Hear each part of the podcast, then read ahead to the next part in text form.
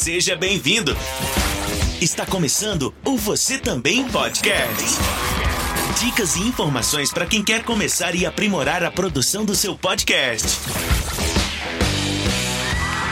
Olá, meu querido ouvinte podcasteiro, Carlinhos Vilaronga por aqui falando da província de Shizuoka e seja bem-vindo a mais um episódio do Você Também Podcast, a sua caixinha de ferramentas para a produção de podcasts. Quero começar aqui já fazendo um disclaimer, olha que coisa maravilhosa, só para você entender o que vai rolar no episódio de hoje.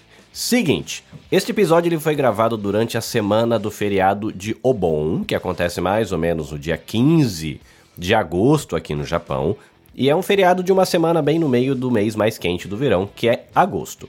Então, eu combinei com o Danilo Battistini, que foi o nosso convidado, ele é um cara que manja muito de som, e eu chamo ele de criador de mundos. É um cara que faz cinema para os ouvidos. Você vai entender o que é isso e você vai entender melhor ainda se você ouvir o Contador de Histórias, que é o podcast do Danilo, que foi a motivação para eu chamá-lo para esse bate-papo. Mas justo nessa semana eu fiquei encovidado. E no dia da gravação, que eu tive que acertar a agenda de cinco pessoas, que eram o nosso convidado, eu e mais três participantes, eu estava com quase 40 de febre e tive que correr para o pronto-socorro minutos antes da gravação. E aí, graças a Deus, eu tenho a boa companhia de amigos e brothers, irmãos e irmãs de podcastagem aqui na Terrinha do Sol Nascente. E eu pedi para o Will Cunha, que é o criador do podcast Press Start, que faz parte aqui do coletivo Podosfera Nipo Brasileira, para ele segurar essa onda para mim. Então ele foi o apresentador, junto com ele estava a Nath, lá do podcast Dropzilla, que também é escritora e manja muito desse mundo de criação de conteúdo, de roteiro, cinema, essas paranauê todo. E estava também na gravação o Kleber Dias, que é ouvinte de podcasts, quem sabe aí em breve um podcaster, que ele tem um projetinho aí na gaveta que ele tá enrolando, mas um dia sai. E ele me apresentou o podcast do Danilo, então quando eu consegui a agenda com o Danilo, foi o primeiro cara que eu pensei para estar com a gente. Então, Danilo Battistini, do podcast Criador de História, com um episódio muito bem dirigido pelo Will Cunha lá do Presitart, na companhia da Nath do Dropzilla e do Kleber Dias, futuro podcaster e ouvinte de podcast. Lembrando que você pode conhecer outros bons podcasts aqui da, da comunidade brasileira no Japão buscando por arroba podnipobr no Instagram.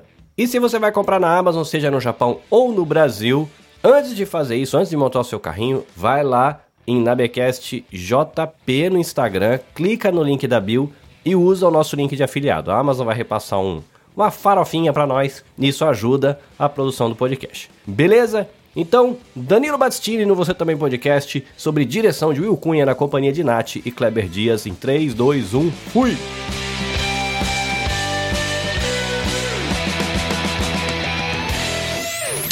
Você Também Podcast.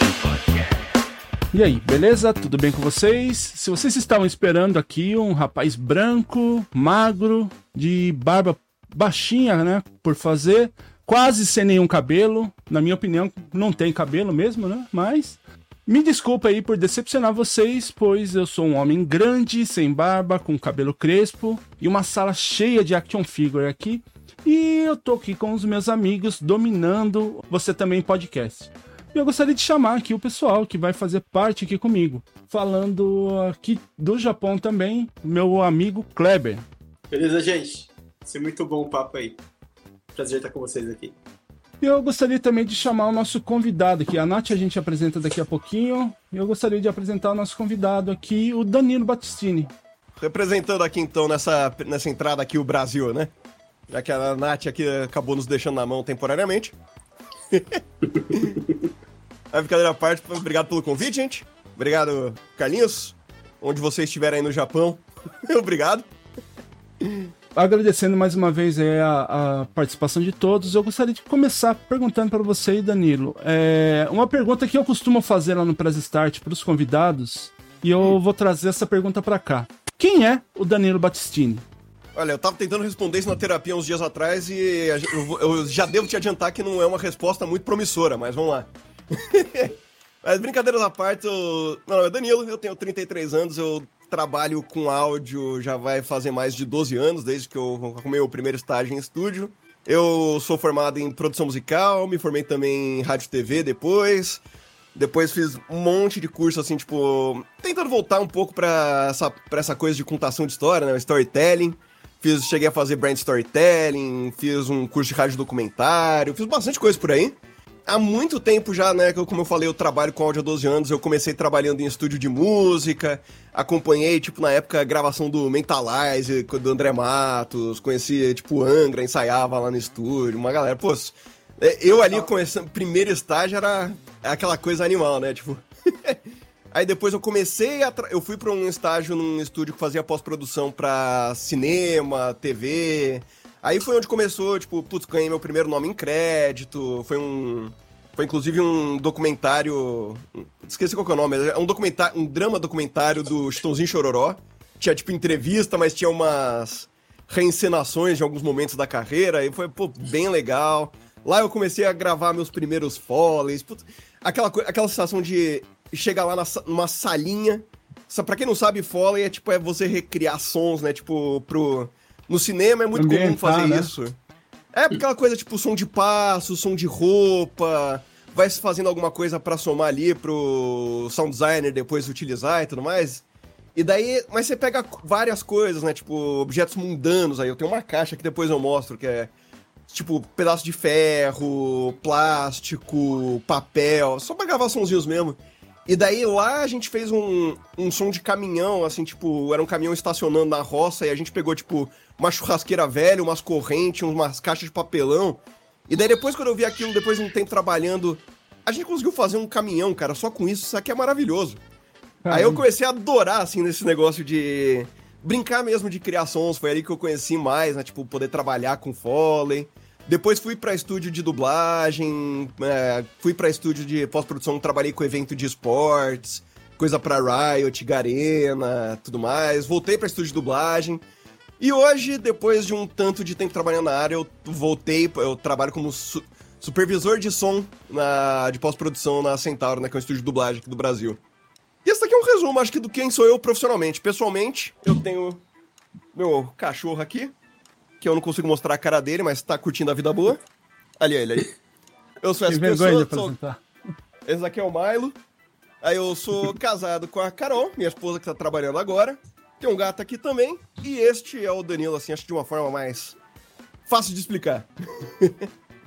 Eu conheci você através da, das suas participações lá no RP Guacha, né? Ah, sim. Daí, a partir da, a partir do momento que eu comecei a ouvir os RPGs lá, você falando, né, que aquela propaganda, o jabazinho que o Guacha uhum. faz lá, né? Que daí você Sim. falou do contador de histórias, essas coisas. Aí eu comecei a ouvir, eu ouvi todos os episódios, apaixonados por ele. O Kleber aqui também, né? É, foi ele que apresentou você pro Carlinhos e também é um grande fã aí do, do seu trabalho. Agradeço, gente. E... É que verdade, né? Tipo, você vê como eu sou bom, como eu sou bom em me, me apresentar, como eu falei, né? Eu esqueci só de falar do meu projeto, né? Do contador de histórias. que é realmente assim, tipo, o meu projeto de audiodrama, né? Tipo, indo para várias para vários lados do áudio, audiovisual, né? Tipo, que eu trabalhei muito. Eventualmente eu conheci essa parte de audiodrama, né? Essa coisa de produção produções só de áudio. Nossa, cara, que animal. Adorei isso. Comecei a estudar na faculdade, fiz alguns trabalhinhos na época da faculdade já né, nessa pegada, eu comecei. Meu, gostei disso. E quanto mais ia pra frente na faculdade, mais eu queria tentar fazer coisas mais profissionais. Meu TCC foi um do que tá lá no feed do Contador de Histórias, que é o Imaginário onde Folclore Vive, foi meu TCC da faculdade. E daí foi aquela coisa, né, tipo, meu, gravar com dubladores, né, tipo atores profissionais, ter os personagens ali. Eu... Aí eu comecei a ver, cara, dá pra fazer muita coisa com isso. Tanto que daí eu terminei a faculdade e daí eu pensei, pô, eu quero fazer mais, assim, né? Tipo. Aí na época eu tava pensando em fazer um mestrado, assim, de adaptações literárias para audiodrama, que eu ia pegar o Sandman na época que tinha saído, né, da, da Audible, pra pensar, tipo, ah, analisar, né, tipo, o que, que mudou, como que mudou e por que e tudo mais. Só que daí eu decidi, cara, pra eu ter uma noção melhor, eu quero fazer o meu, sabe? Eu vou fazer um audiodrama aqui, vou fazer uma adaptação, vou para entender mais na prática, né? Que para mim funciona melhor. Fiz uma adaptação do Ódio os Gigantes de Gelo, peguei o livro em inglês, traduzi, adaptei, gravei com a galera e tudo mais. E aí depois eu continuei com aquela coisa de, cara, eu, eu não sei se eu quero só estudar isso, eu quero fazer mais. Aí na época eu não escutava muito podcast, a minha esposa ela escutava mais, aí ela me começou a me passar algumas coisas pra ouvir. Aí ela falou: "Ah, por que que você não faz um podcast pra jogar essas coisas? Pra jogar esses áudios lá?" Aí eu falei: "Ah, beleza."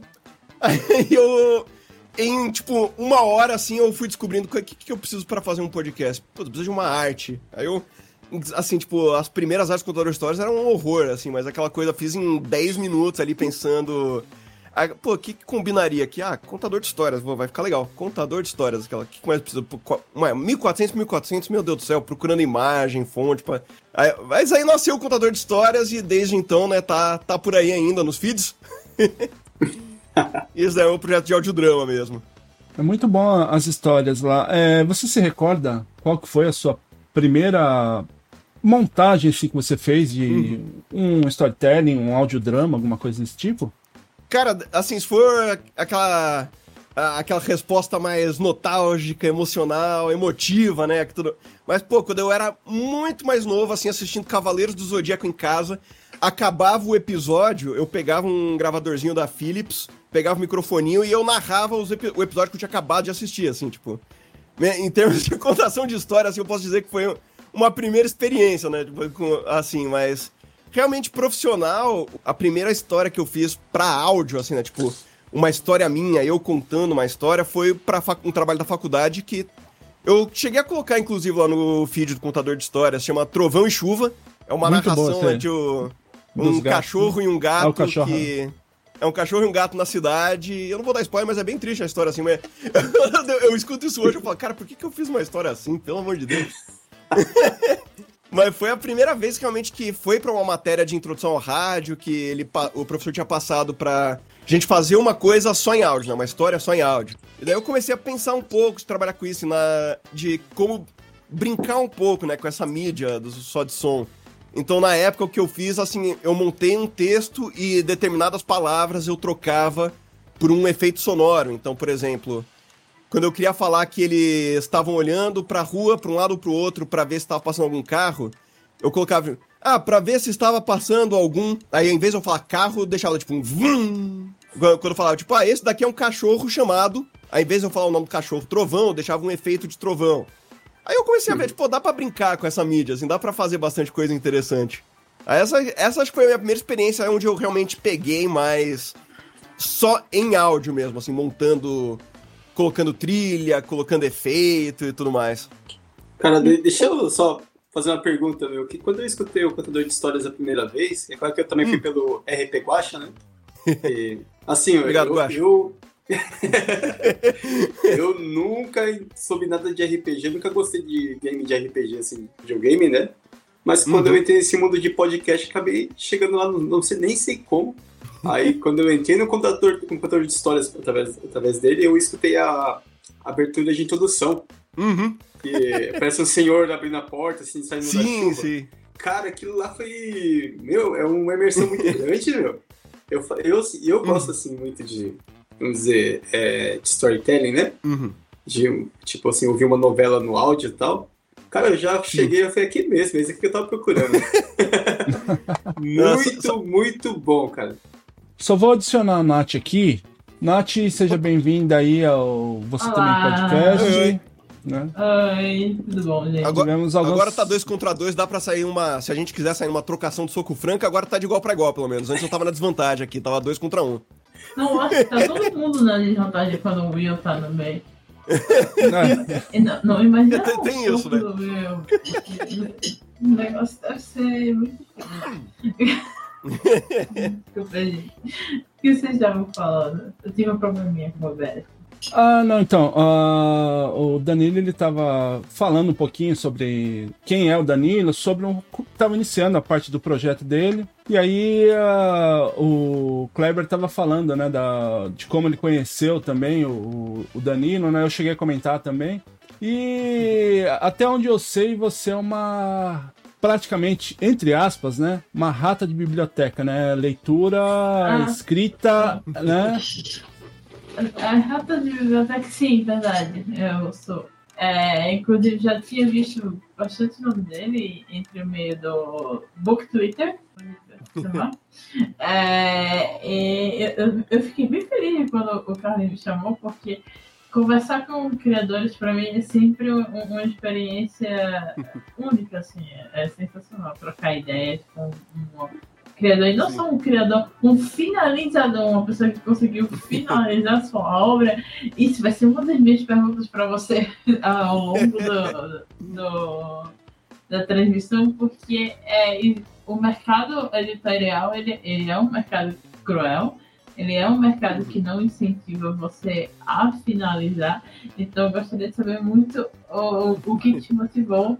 Mas isso é uma pergunta muito mais para lá, não mais para cá. Vamos Justo. daqui. Falando do Cleber, que tinha falado da abertura, cara, eu gosto muito dela. Uma coisa que, no começo do podcast, quando eu, quando eu criei né, o contador de histórias, ali no primeiro ano, quando eu comecei a. Putz, um, alguns outros podcasts chamaram, né, pra gravar com eles, né, tipo, falar alguma coisa assim. Aí quando eu fui gravar no Troco, o pessoal troca o disco, um abração pra ele, baita podcast de música também. Uhum. Uma coisa que falaram lá que, eh, para mim, assim, tipo, eu não parei para pensar nisso, mas fez muito sentido na época, é que eu entrei, assim, no meio do podcast, na verdade, assim, mas eu nunca tive uma fluência na mídia podcast, por assim dizer, né? Tipo, eu comecei a fazer minhas obras em áudio com o background que eu tenho de produção audiovisual, né? Tipo, sound design, foley, finalização para TV, tipo áudio para cinema. Eu acho que essa foi uma das grandes vantagens, assim, até principalmente no começo, assim, para ter um pouco desse destaque, assim, tipo, que eu ouvindo minhas coisas mais antigas hoje, eu, eu amo tudo que eu faço até hoje, mas em termos técnicos, né, tipo, eu olho as coisas que eu faço antes e era, nossa, cara, isso aqui, olha esse som de passo, tá muito repetido, cara, tinha que estar tá diferente. Então eu, tenho, eu fico um pouco nessas coisas assim, né, tipo, que Tecnicamente eu fui evoluindo com o tempo, mas desde aquela época já tinha um pouco disso, dessa, daquela coisa de. O, que até o que eu devia usar mais, né, no, do slogan do Contador de Histórias, que é, né, tipo, cinema para seus ouvidos. Que é aquela coisa de realmente você ter uma, essa sensação de imersão, não pensando, estou fazendo, né, tipo, um, um áudio. É aquela coisa, pô, eu tô criando aqui uma cena, então pensar em espacialidade da cena, onde que vai estar distribuir elementos. E daí essa abertura era muito do que eu queria passar. Na, na, o, um amigo meu que fez a trilha, né? Tipo, o Henrique, ele, ele fez várias trilhas no começo, contador de histórias para algumas coisas. E daí eu pensei, pô, não, eu quero criar uma cena aqui, né? Vai, a, a, ideia vai ser alguém entrando numa cabana, vai ter, vai estar tá chovendo, vai ter essa lareirinha ali de, de lado e alguma coisa. E vai ser uma, é, uma coisa meio estranha, assim, mas vai ser esse convite, tipo, onde que eu tô, onde que eu tô. Você não sabe ainda direito, mas tem essa pessoa que só apareceu e falou, ah, vou te contar uma história. Então, tipo, você realmente deixar, né? Tipo, isso é uma coisa que. O, fazendo aqui um jabá ocasional aqui, eu tenho. Eu coloquei no YouTube um meu workshop de produção de vinhetas, né? Que eu falo disso, né? Que eu, eu gosto dessa coisa, dessa abertura para trazer o ouvinte para esse podcast, né? Eu, eu tenho muito, eu acho que funciona muito bem, né? Tipo, essa aberturinha na época lá, que era realmente essa coisa. Você não sabe exatamente de onde você tá chegando, mas você vai ouvir uma história, assim, independente do que seja. muito bom. Muito bom. Ô Danilo, que nem hum. a, a, gente que trabalha também, né, que a gente faz podcast e alguns fazem a parte de edição, né? A grande maioria de quem faz o podcast começa editando o próprio, uhum. próprio os próprios episódios, daí com o tempo repassando para um editor, alguma coisa assim. E eu, eu, admiro esse, esse cuidado que você tem com a sonorização. E uma outra coisa que eu admiro tanto em você quanto no, no Guacha é a criatividade para vocês fazerem o roteiro da história. Como que funciona esse, esse processo para você? Eu funciono basicamente, eu tenho muito, muito, muito caderninho, assim, tipo, muito caderno, bloquinho de nota, uns caderninhos menores. Eu escuto muita música e a maioria das músicas que eu escuto é tipo trilha de filme, trilha de jogo, é exatamente, Nath. um monte de bloquinho, assim, tipo, eu tenho vários lá fora. E daí, às vezes, tipo, eu tô ouvindo alguma coisa, me, me dá uma ideia de alguma coisa, tipo. E às vezes é tipo, sei lá, por exemplo, eu posso começar com um negócio que vem, tipo, ah, homem preso em um quarto de hotel. Tipo, eu deixo lá jogado essa ideia, assim, tipo, putz, mas é que eu tive. Não, não sei para onde isso vai ainda, mas Aí eu vou anotando muita coisa quando eu tenho ideia. Hoje em dia também tenho aqui no Telegram, um, né, tipo, um grupo só comigo, né? Que, que às vezes você tem alguma ideia ali diferente, tipo, não sei pra onde vai, mas eu gostei disso. Aí de tempos em tempos eu pego esses cadernos, pego essas ideias, abro aqui o Telegram, daí eu. Putz, isso aqui é legal, cara. Isso aqui, tá, aqui me chamou mais atenção. Aí às, às vezes fica uma ideia que fica um pouco mais na cabeça, né? Aí, por exemplo, sei lá, o vou pegar o quarto de hotel ali, o primeiro que eu fiz. Eu tinha uma ideia lá, que beleza, um cara vai estar tá preso num quarto de hotel E no começo, assim, quando eu tava tendo as ideias, no, a princípio não era um gravador, era um. Ele ia ter tipo um, um livro de registro do hotel que ele ia achar, que ele ia ouvir vozes por aquilo e tudo mais, sei lá. Mas aí eu, beleza, né? Eu quero trabalhar um pouco mais essa ideia pra eu terminar essa história. Aí eu pego, colocava a trilha que eu acho que tem a ver com essa história. Então eu ouvia a trilha, sei lá, do Silent Hill The Room, ouvia, colocava umas coisas, uma pegada mais assim. E daí eu ia trabalhando, tipo, putz, o que, que pode rolar aqui? Aí eu ia escrevendo mais ideias, aí eu eventualmente eu começava a trabalhar um outline um pouco melhorzinho, aquela coisa de elencando o outline, assim como eu trabalho para o podcast, é fatos que acontecem na história em ordem, tipo, cronológica. Então, por exemplo, homem chega no hotel, homem entra no quarto, homem encontra um gravador embaixo da cama. É, gravado... As vozes no gravador começam a falar sobre como eles não conseguem sair do quarto. Telefone. To... Vai, vou colocando em ordem, né? Não vou descrevendo muito, mas já. Hum, pra ter uma Deixando ideia. os tópicos, tipo, né? é, pra, pra você ter narrativamente ali pra onde vai a história, até pra ver se você acha alguma coisa. Alguma falha, algum furo de roteiro, por exemplo. Se no final eu coloco que o cara deu um tiro no telefone do hotel, e em nenhum momento antes eu coloquei que ele tinha uma arma, pô, tá aí um furo de roteiro, né? Então, eu, em algum momento ali antes eu preciso colocar que esse cara teria uma arma. Então, eu vou fazendo esse outline, daí depois, quando. Né, como eu já gostei dessa ideia, eu pensei, pô, eu vou trabalhar nessa ideia. Aí eu vou ouvindo música enquanto eu vou vendo uh, esses meus tópicos e eventualmente sai o roteiro, assim. Mas é, vai muito desses caderninhos, assim, cara. Eu, eu tenho muita ideia. Eu, e aleatória, assim, realmente. Eu coloco muita coisa pra ouvir de trilha. E às vezes vem, nossa, tipo, ia ser da hora um negócio assim. Aí eu só deixo marcado ali. Aí de tempos em tempos eu volto para isso para ver o que, que eu tenho aqui. Deixa eu ver se tem alguma coisa aqui que dá pra fazer. É basicamente assim que saem as histórias mesmo. E que nem assim, pra gente que produz o podcast, chega um certo período que você acaba tendo um apagão, assim, uma falta de, de ideias para você criar temas, essas coisas, né? Uhum. Eu acredito para você que trabalha nessa parte de, de criação também de storytelling, audiodrama, essas coisas, não, não é muito diferente, né? Sem, sempre às vezes rola isso, mas eu acho que meu, meu problema maior, na verdade, geralmente é, é uma coisa mais de organização de tempo mesmo, assim, que eu. Na, na época, assim, antes eu ainda tinha mais tempo, quando eu comecei o computador de histórias, aí com o tempo fui pegando mais frila, trabalho foi aumentando. Aí, na verdade, o que me dava mais de apagão, na verdade, era uma coisa mais realmente de. Cara, eu tô sem tempo para fazer isso hoje, assim. Que uma coisa que o contador de histórias é para mim, né? Tipo, ele sempre foi um projeto pessoal. Ali, no segundo ano, mais ou menos, teve uma época que eu pensei, pô, deixa eu tentar ver de profissionalizar, às vezes tentar parceria, ir atrás de algumas coisas. Mas eu vi que, putz, não é o que eu quero, assim, sabe? Contador de histórias era muito para mim, é, é muito para mim ainda até hoje, tem dessa coisa, essa válvula de escape, essa coisa de. Hum. É onde eu quero colocar minhas ideias, tipo, putz, eu não quero, sei lá, ah, vou fazer um audiodrama de faroeste porque faroeste tá na moda, sabe? Tipo, não, se eu não tô afim de fazer uma história faroeste, assim, não, não vou fazer, assim, eu vou fazer o que eu tô afim. É, é o que eu levo até hoje, assim, tipo, né?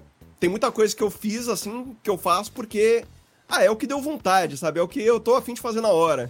Então, acaba não tendo muito disso para mim, porque como eu falei antes, assim, cara, ideia não me falta, assim, é, é uma coisa assim, acho que esse problema eu nunca tive. Na verdade, É eu como bom isso. ouvinte mesmo do, do computador, cara, eu não- conheci o Danilo, mas eu percebi isso, mano. Assim, a gente sente que você tá fazendo algo assim, muito, muito seu ali na, nos, nos Uhum. episódios, né? Você Ah, não vê que é uma que coisa bom. que. É uma história fechada, assim, você vê que você jogou algo, você tá querendo mostrar aquela história, mas, tipo, a impressão que eu tenho, tá?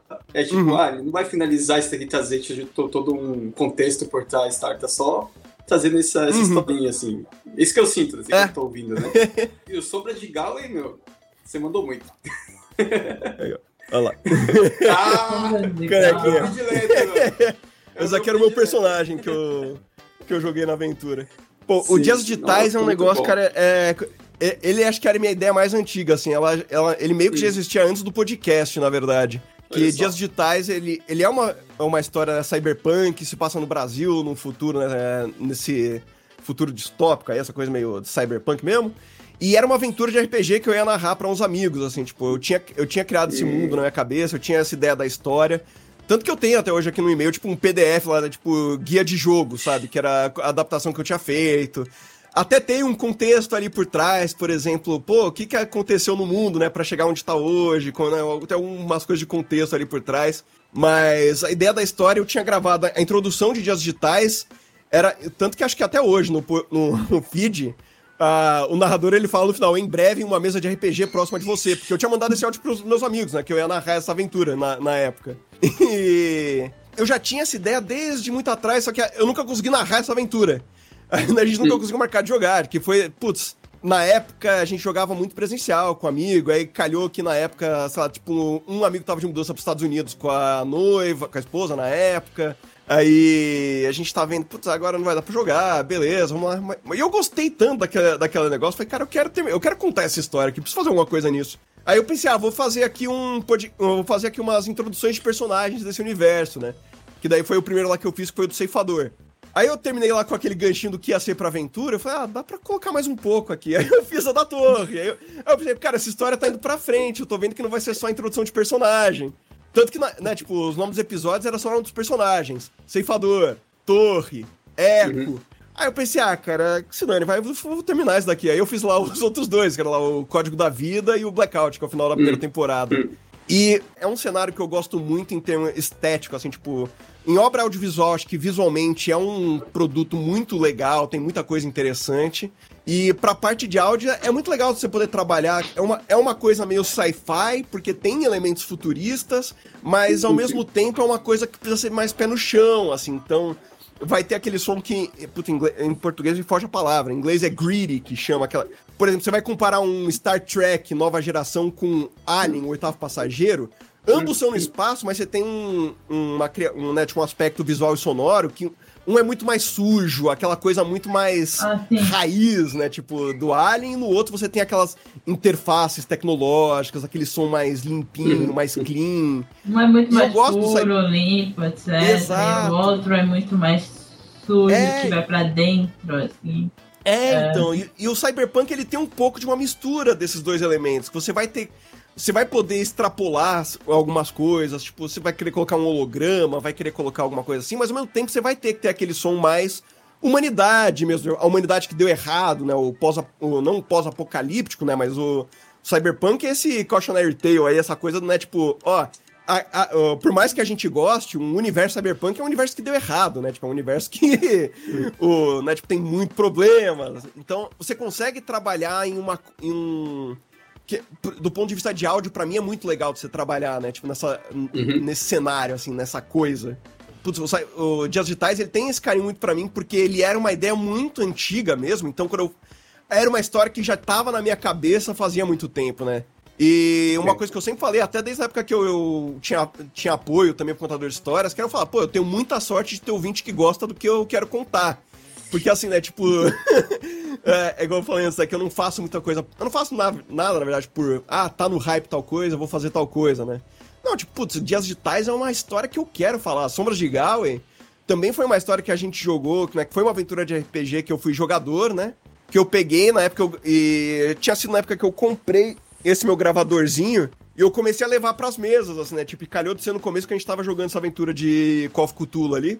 Uhum. E daí eu fui gravando eu as mesas, né? Eu ia perguntar se tu tem inspirações em Call of Cthulhu, assim... É, a gente não jogou Call of Cthulhu especificamente, a gente jogou no sistema da White Wolf de caçador-caçado, mas é, o, na, o narrador, né, tipo o Wilson, que foi quem mestrou essa aventura, ele, fe, ele fez inspirado mesmo no, nesse universo Lovecraftiano, né, do, de Call of Cthulhu. E daí eu comecei a gravar as mesas e tudo mais, e na época eu pensei, ah eu tava fazendo uns, tipo, anteriormente, para mandar, tipo, toda semana pra galera, né? Tipo, e daí eu pedi, chamava um amigo para gravar que, algumas coisas. Pra... E eu realmente tava fazendo só esse recap ali para mandar pro pessoal do, da aventura. E chegou numa época que acho que eu tava sem. Na verdade, foi quando eu tinha mudado de estúdio, que eu tinha mudado de emprego e eu ia passar por uma mudança, assim, no contador de histórias em, no termo de produção. Aí eu pensei, pô, acho que o Sombras de Gal é, é, tipo, eu adaptar essa história que a gente jogou e daí tem muita coisa que foi adaptação mesmo, né? Que mudou de como foi na aventura e tudo mais, até pra caber dentro do número de episódios que eu tinha em mente, né? Enfim. E eu cheguei, beleza, né? Tipo, eu já tinha gravado tudo ali. Acho que eu vou, vou começar a fazer isso aqui, que daí eu faço de repente só uma narração, coloco. Que daí eu consigo fazer tudo sozinho em casa. Porque eu, né, eu tinha saído do estúdio que eu tava, onde eu podia gravar com Eu, eu, a época do contador de histórias, quando eu gravava, assim, tirando os personagens maiores que eu realmente marcava ali, né? Tipo, você tem uma horinha aqui para gravar comigo e tudo mais, que a gente consegue fazer isso aqui.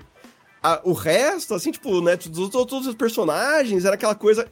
Eu saía da minha sala no meu horário de almoço, eu via, pô, eu tenho que gravar esse personagem, esse personagem, personagem. Deixa eu ver quem que tá por aqui. Aí eu olhava lá na recepção, alguém tomando café. Chegava, e, é, e, tipo, putz, eu, trabalha, eu trabalhei, trabalho em estúdio de dublagem há 11 anos, 10 anos, assim, né, pelo menos. Então, eu tenho muita amizade com o dublador e dubladoras, né? Então, aí eu virava, caraca, ô, ô Sour, tá com 5 minutinhos só pra gravar dois, duas falinhas aqui pra mim? Aí entrava lá no estúdio que eu trabalhava, ó, é esse daqui, dava o contexto, personagem, gravava e é isso, assim, né, tipo... E daí isso ia mudar, porque eu não ia mais trabalhar no estúdio.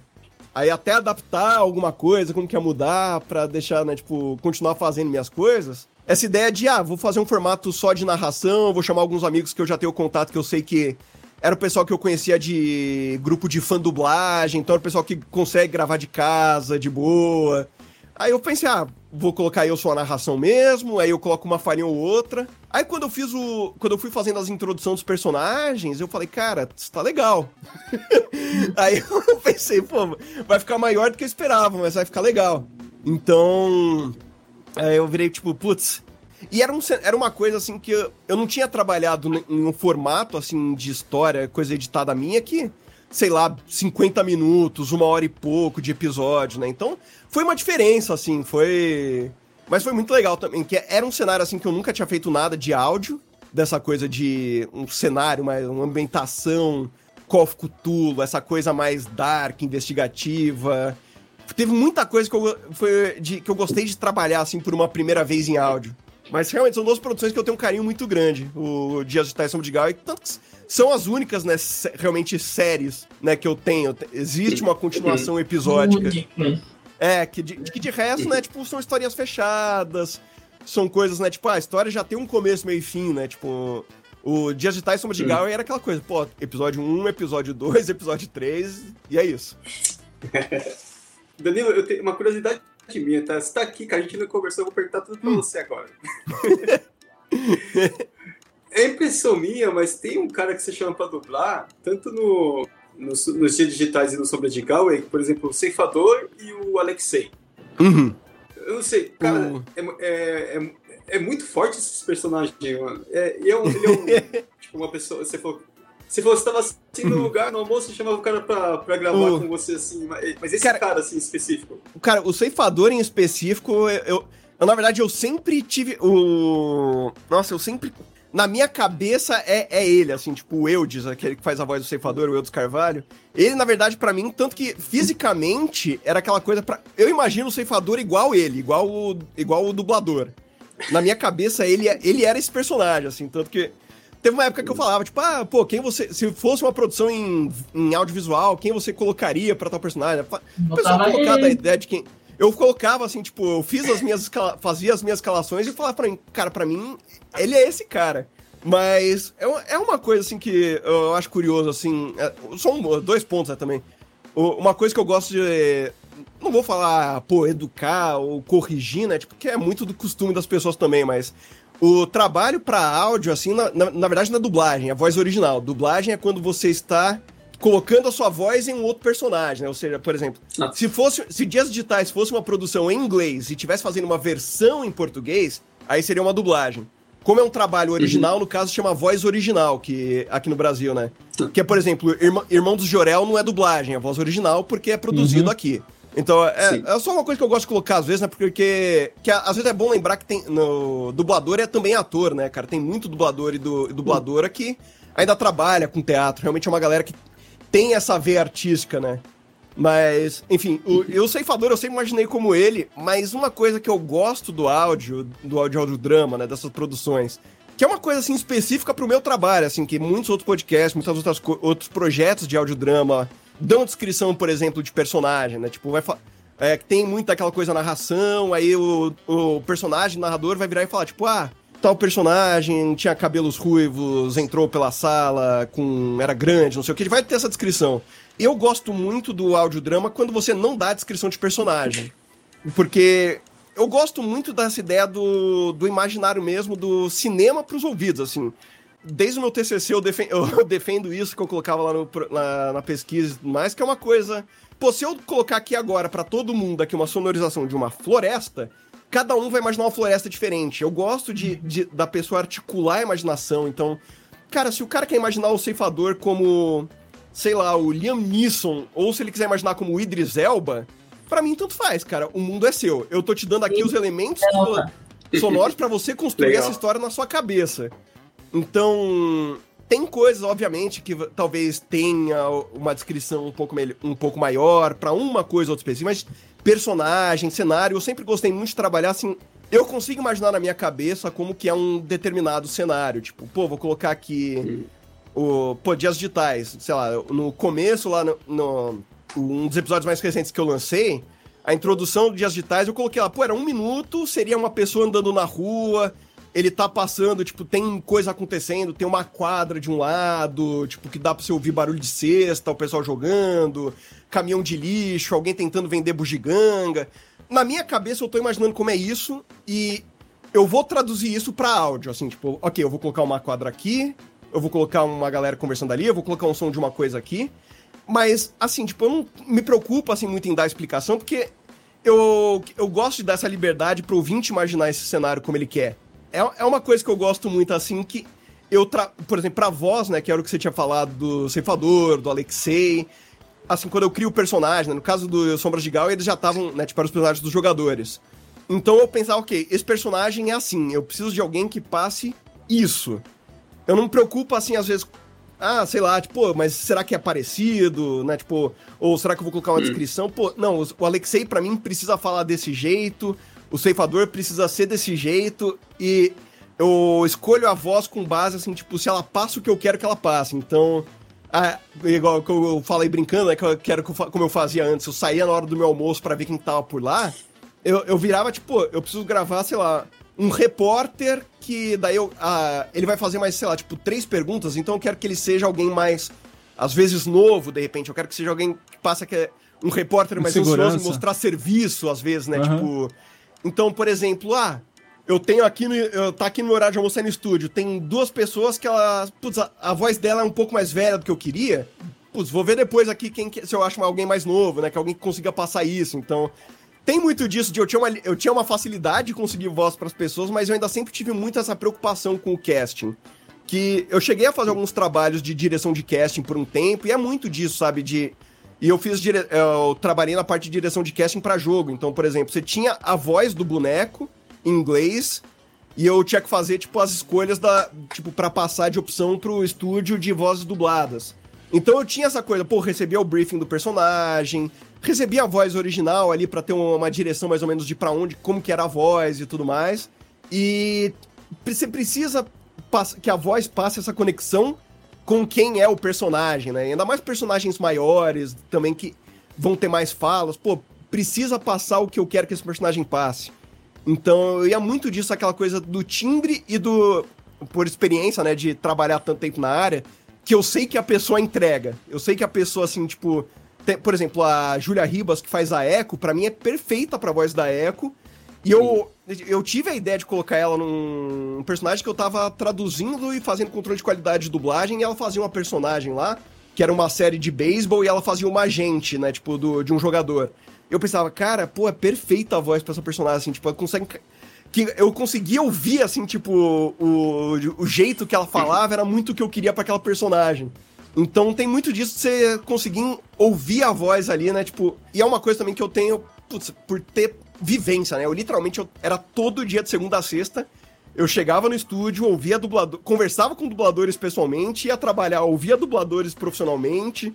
Então eu, eu tenho um repertório na minha cabeça, assim, de vozes, né? Que é, é muito grande, assim, tipo, e é, é, uma, é uma praticidade muito legal, assim, né? Que justamente por ter essa vivência, de eu poder saber, assim, tipo, quais dubladores têm tal voz, que eu sei que conseguem, já fizeram personagem. O próprio Fábio Lucindo, que fez o bot em Dias Digitais, ele, ele fazia um personagem numa série que dublava, que também era uma coisa meio futuro distópico, ele fazia um hacker. Aí eu pensei, cara, pô, encaixa muito bem o Fábio Lucindo nesse personagem. Aí eu virava, tipo, legal. É, é, aquela coisa, né? Tipo, de novo, eu venho de um, um eu não sou uma pessoa que, sei lá, putz, eu fiz administração e resolvi fazer um podcast de audiodrama. Eu trabalho com áudio, eu sempre trabalhei com áudio, eu sempre convivi com pessoas do meio do áudio. Depois trabalhei no estúdio dublagem ainda, putz, eu convivo com vozes do audiovisual. Então, é uma coisa muito. é- Era uma coisa que me deu uma, uma certa vantagem, assim, pessoal, pra eu. conseguir. Porque eu, o que eu precisei trabalhar, o que eu fui melhorando com o tempo, era a minha habilidade de traduzir uma experiência pro audiovisual pra uma mídia sonora, entender como funciona. Putz, ok, como funciona só o podcast, como funciona só o. Né, tipo, você trabalhar o som só pelo som. O que que funciona, o que que não funciona. Foi muito aprendizado, muita coisa de acerto e erro, às vezes, né? Então, eu nem lembro qual era a pergunta inicial. Peço perdão, gente. Eu, eu, eu, às vezes só vou falando. Eu chamo isso de Michael Scott, pra quem assistiu The Office, aquela coisa de. Tem um episódio que ele fala: às vezes eu começo a falar e eu não sei pra onde eu tô indo, mas eu só vou falando. E em algum momento eu acho que eu vou conseguir me achar. E- Não, mas é. Tá, tá- Reni Massuyama, um abraço aí que entrou aí, que Michael mandou, Scott é tipo, mandou um é tipo, é tipo assim. É, não é só, né? Exatamente. É tipo- Mas o pessoal diz que eu tenho umas caras de Jim, porque eu sou meio. Sabe? Deixa eu te perguntar uma outra coisa, Danilo. É, quais são as suas inspirações nesse, nesse ramo de áudio? Cara, o, o maior nome que eu tenho como áudio, assim, tipo, pro audiodrama mesmo, é o Dirk Maggs. Ele é um produtor, é um engenheiro de som britânico. Ele que fez, assim, tipo, as primeiras adapta as- os primeiros audiodramas profissionais que eu ouvi foram, foi produção dele. Que foi, o primeiro que eu ouvi foi o Neverwhere, que é o Lugar Nenhum do Neil Gaiman, que foi feito pela BBC Radio 4. E, cara, o Lugar Nenhum é o meu livro favorito do Neil Gaiman, é, o meu, é a minha obra favorita dele. E, nossa senhora, é, o melhor audiodrama que eu ouvi até hoje, assim, é o meu favorito até hoje. Cara, é, assim, é, é um acerto em tudo, assim, a adaptação ficou tão boa. E eu, foi a primeira vez que eu ouvi, que foi quando eu comecei a pensar, cara, dá pra fazer um negócio profissional aqui no Brasil com esse negócio que você pegava, tipo, o elenco dele era tipo. ah, cara, qual que é o nome? James McAvoy, Natalie Dorman, é, Christopher Lee, Benedict Cumberbatch. Cara, era uma galera de peso, era um elenco tão poderoso. E a primeira vez que eu vi isso, cara, era um. E, e ele é um cara, ele, ele cria cenários muito bom, ele, cria, ele tem um- uma fluência com o meio do áudio tão boa, assim, de, de- em termos de- dessa parte mais realmente de sound design. Os trabalhos que ele fez pra Audible nos, nos três episódios, nos três capítulos que saíram de Sandman. Cara, adaptar Sandman pra audiodrama é um negócio que você para pra pensar. O quadrinho é aquela coisa. Mano, é muita cor, é muitos universos. Né, tipo, é uma, é uma obra muito visual, né? Tipo, a- o quadrinho do Sandman. E você ter conseguido adapta- adaptar toda essa estranheza visual, todos os elementos pra uma coisa de áudio, ele é de longe disparado, assim, tipo, a minha maior influência. Então, tudo que esse cara produziu e produz pra áudio, assim, tipo. E ele é um cara que trabalha com isso, assim, desde a época de realmente rádio, né? Tipo, rádio, áudio. É... Não era rádio novela, né? Mas, tipo, essas produções pra rádio da BBC. Guia do Mochileiro das Galáxias, lá, tipo, de, da década de 90, 80, se eu não me engano, foi ele que fez. Aí ele, ele, puta, ele fez muita coisa também que calha de ser dentro de um gosto pessoal, né? Do que eu, do que eu acompanho. Ele fez, por exemplo, todas as produções de audiodrama da Audible de Alien. Ele fez a adaptação do Arquivo X, o Cold Cases pra Audible também. Todas as adaptações que saiu da BBC do Neil Gaiman foi ele que fez a produção. Então, ele tem uma. Ele conversa muito comigo, assim, no sentido de. é, a- o que ele produz é o gênero que eu mais gosto, assim, essa coisa, esse, essa fantasia urbana, principalmente. Então, ele com certeza é disparado a minha maior influência. Pro meio do podcast, né, que ele faz muita coisa que é realmente esses audiobooks, é, que chama de fullcast, né, que é o elenco completo, e audiodrama. Do podcast, quando eu criei o contador de histórias, eu comecei a conversar muito com podcasters de fora, né, tipo, o, a cena do audiodrama aqui no Brasil não, não tinha uma cena, na verdade, né, tipo, mais ou menos, quando... Tinha muita coisa, às vezes, espalhada, assim, um, um podcast meio perdido ou outro, que você não ouvia falar. O que a galera conhecia mais de produção de audiodrama, assim, no Brasil era os Nerdcasts de RPG, as, a... Você tinha alguma coisa ou outra, tipo T-Zumbi, que também era do Nerdcast, mas eram coisas menores, assim. E lá fora sempre teve, igual a gente tem aqui, sei lá, uma comunidade de podcasters de RPG, uma comunidade de podcasters de jogos, não sei o quê. Lá fora existe muito forte uma comunidade de audioficção, né? Então, quando eu comecei a conversar com essas pessoas lá fora, comecei a fazer amizade com outros produtores de audiodrama lá de fora, e esses produtores independentes, né? Tipo, e é uma galera que você vê que existem também coisas mais, produções mais não profissionais, vou dizer assim, mas sem demérito nenhum, né? Tipo, porque para mim todo mundo que cria seu próprio trabalho e publica, para mim já é um mérito incrível, assim, né? Fenomenal. Mas você também tem a galera, por exemplo, que eu tenho muita sorte de já ter trabalhado junto, de já ter gravado algumas coisas, que é, por exemplo, Dark Dice. É hoje, acho que um dos melhores podcasts, acho que de RPG e audioficção disparado, porque a produção é muito boa, é, tipo... E é, e é um pessoal que você vê que também, assim, tipo, faz por carinho, assim, né? Tipo, com o que gosta. E, cara, eles gravaram, tipo, orquestra ao vivo, né? Tipo, por apoio, né? Que eles têm de Patreon. É, é pô, o compositor de Final Fantasy Tactics já fez trilha pro podcast deles. Então, sabe, tipo, eles são uma galera Caramba. profissional, assim, mas é o profissional na veia independente, porque você consegue conversar com eles. O elenco deles é aquela coisa, pô, às vezes eles chamam um nome maior, igual na temporada passada o Jeff Goldblum tava jogando com eles, era um dos personagens. É. Mas, inclusive, o personagem dele matou meu personagem. Assim, eu tenho um negócio de morrer por gente de. por gente famosa que eu não sei. Que chique, né? Mas... né? Porque eu às vezes jogo, morro o pé rapado que tá aqui do lado. Ai, é, eu, eu, o Jeff Goldblum, eu, eu gravei um. Eu gravava um NPC que ele matou, mas enfim. O... mas ao mesmo tempo, sei lá, o. Tá saindo agora a terceira temporada desse podcast deles, né? O Dark Dice. E eu gravei jogando com o personagem dessa vez mesmo. E daí você vê, pô, o elenco tem, sei lá, tem um cara lá que é tipo o produtor mais jovem a ganhar um M. E ao mesmo tempo tem um amigo deles que é um instrutor de alemão dos caras, assim, tipo, é um cara que não tem, não é ator, nunca foi nada, mas tá lá, entrega um trabalho tão legal, é legal de jogar, tem uma voz boa. Então é um independente assim, mas, cara, é muito. É o independente mais profissional que eu conheço.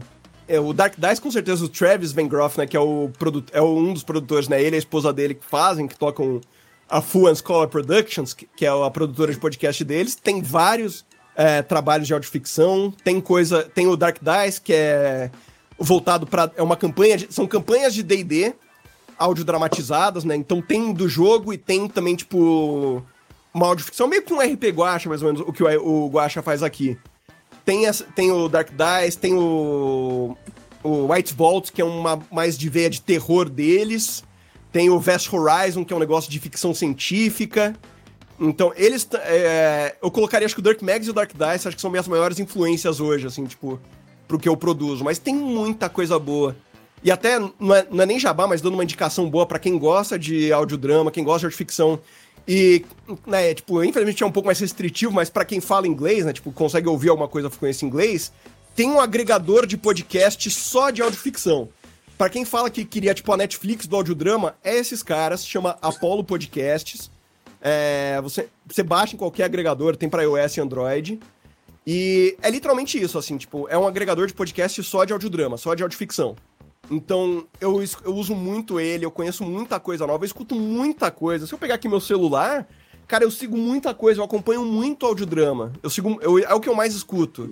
Eu escuto mais audiodrama do que, sei lá, eu assisto série de TV, assim, sabe? Então, é uma mídia que eu gosto muito. Tamo junto. É, isso é... é porque a, a, parte de você fazer só... Só ouvir, ele acaba te dando uma mobilidade maior, né? Então, eu, eu também uhum. ouço muito questão de podcast, adoro ouvir, né, no Contador de Histórias, tem o Projeto Drama, que eu ouço também. O Projeto Drama, o... quer, quer ver lá o pessoal de ouvintes da RP Guacha, bem legal que eles fazem, tá saindo a nova temporada deles também. Sim, sim. É, o próprio RP Guacha, então até no trabalho lá a gente ouve, então uhum. eu, eu curto muito disso daí.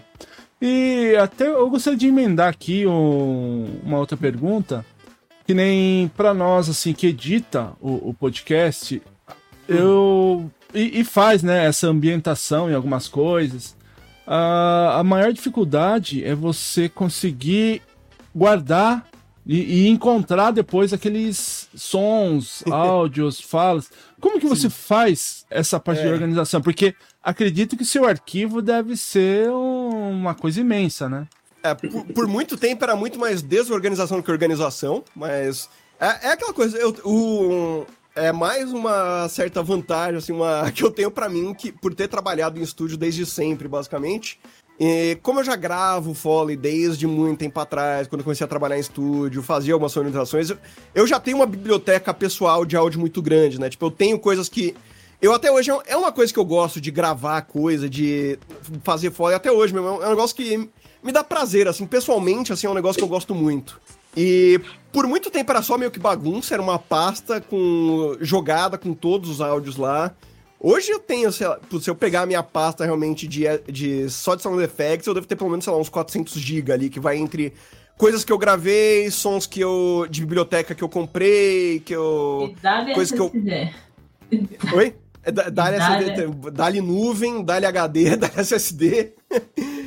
Coisa de trilha também. Hoje, assim, tipo, de, de, verdade, assim, por uma questão, às vezes, de praticidade, eu assino. Tem dois bancos que eu assino. Eu assino a Envato Elements, que. para pegar alguns sound effects que. Cara, às vezes eu quero uma coisa muito mais específica, assim, tipo. Que eu não sei se eu tenho exatamente o que eu preciso, ou até procurar eu vou perder muito tempo. Aí eu vou lá só, digito, putz, preciso, sei lá, de um som de, um, de uma árvore caindo. Talvez eu tenha já usado, eu já tenha alguma coisa em algum lugar de algum banco, mas, cara, eu só preciso desse som aqui. Eu vou lá no Envato, uh, Tree Falling, procuro lá, aparece várias coisas. Que, né, tipo, é investimento até para pessoal, para realmente para coisas mais profissionais que eu faço, trabalhos de, de cliente mesmo, quando eu pego de freelance, né, sonorização. Aí eu gosto de ter uns bancos de som assim, para eu poder baixar na hora se eu precisar de alguma coisa. Mas tem um. Cara, qual que é o nome mesmo? É, o, é Soundly. Ele é, ele é uhum. gratuito, esse daí. Que você, ele é um organizador de banco de som. Ele tem algumas limitações ali que você tem que encaixar nas, nas tags, né, nas, nas categorias que ele já tem lá no programa. Mas você basicamente consegue organizar sua vida inteira nele. Então eu uso ele hoje em dia muito que eu pego a minha pasta de sons que já tá mais organizado. Hoje em dia tem muita coisa que, por exemplo, dividida lá em ah, efe, é, passos, vento, ambiente, sei lá. E daí eu coloco nesse Soundly, que eu só arrasto o, áudio, o som para lá, que por lá eu consigo, já tá tudo dividido por categoria, eu consigo só arrastar dele direto pro meu software. Então, eu uso muito ele para organizar meus sound effects hoje em dia, eu acho muito prático. E eu também tenho o Artlist que eu assino para coisa de trilhas, né? Tipo, eu já tenho um bom banco de trilha hoje em dia também, né? Depois de tanto tempo tá assinando esse negócio. Mas às vezes é bom. É, é porque eu trabalho com isso, né? Tipo, é, é, também um pouco diferente, às vezes, de um. É difícil recomendar, por exemplo, esses dois bancos que eu falo para alguém que, é, tipo, putz, faz podcast por hobby, às vezes, tipo. Porque, putz, é assinatura em dólar, eu sei que é pesado, né? Pra ser para pesar. Mas como eu trabalho com isso, então para mim é aquela coisa, é útil ou agradável. Assim, é uma ferramenta que eu uso para freela é uma coisa que eu posso usar para os meus projetos. Mas organização, em termos de pastas, eu procuro dividir ambiente Foley e Sound Design. Sound Design eu coloco coisas mais mirabolantes ali, tipo, putz, é, tudo que é fogo, água, é, eletrizante, tipo, é, raio, né? Tipo, choque, é, grunhidos de monstros, coisas tipo, tá tudo nessa categoria Sound Design, que é essas coisas mais sons trabalhados. Em Foley eu deixo tudo que é coisa, por exemplo, farfalhar de roupa, tecido, passos, algumas coisas vezes que eu gravo mesmo de putz, eu, eu preciso de gritos de fundo, sabe? Às vezes eu já tenho algumas uhum. coisas que eu gravei lá que eu separo para mim. Uma coisa que eu acho prática, assim, é quando eu tô editando alguma coisa, eu gravei alguma coisa, eu acho que esse som é útil, que eu posso usar mais vezes depois, eu já renomeio e exporto, assim, tipo, pra já deixar ali registrado. E o Renin Massonhão, ele perguntou aí se vale a pena assinar o Artlist. Cara, se você precisa de trilha, eu recomendo, assim, tipo, a, a qualidade é muito boa. É muito simples. Eles têm o, o esquema de direitos autorais ali que você. para você baixar, onde você pode usar, porque você pode usar. Mais simples de entender, então não tem muito segredo. Hoje eles têm um plano individual que você pode. que você tem até acesso a alguma coisa de trilha e sound effects lá. Eu acho que não tem tanta coisa de sound effect ainda, mas é, tem bastante coisa de qualidade lá, então eu recomendo. Eu acho que vale a pena. Se você precisa de alguma coisa. Queria perguntar também uma, uma, outra coisa, que nem você comentou, né? Que trabalha no, no estúdio de, de dublagem, né? Uhum. Porém, no, nos seus audiodramas não são só profissionais que fazem as uhum. narrativas, né? Do, dos personagens, Sim. que dão as vozes. É difícil você conseguir trabalhar com um, entre aspas, um não profissional do que um profissional? O que, que é o mais difícil de se trabalhar? Cara, é, é, é uma coisa acho que vai aquela malemolência de produção, assim, por, por exemplo. Ah, se eu vou gravar com. Putz, essa pessoa, é, tipo, eu sei que ela não é profissional, às vezes, tipo, tem algumas coisas que talvez possam sair um pouco mais, às vezes, uma fala um pouco mais engessada, não tipo. É uma questão de saber trabalhar, por exemplo, putz, quem que, quem que essa pessoa poderia fazer de personagem? É um pouco daquilo que eu falei antes, quando eu falei de casting, tipo, putz, eu preciso ver se, com, se combina, né? Tipo, por exemplo, eu não, eu não vou colocar, uma, às vezes, alguém que eu sei que não tem tanta fluência, às vezes, assim, tipo, em poder gravar algumas falas mais bem interpretadas, às vezes, de, às vezes tem, tipo, eu preciso de alguém que seja mais profissional para esse personagem, então, putz, preciso de alguém mais profissional pra esse personagem, aí vai, tipo, coisa de ver.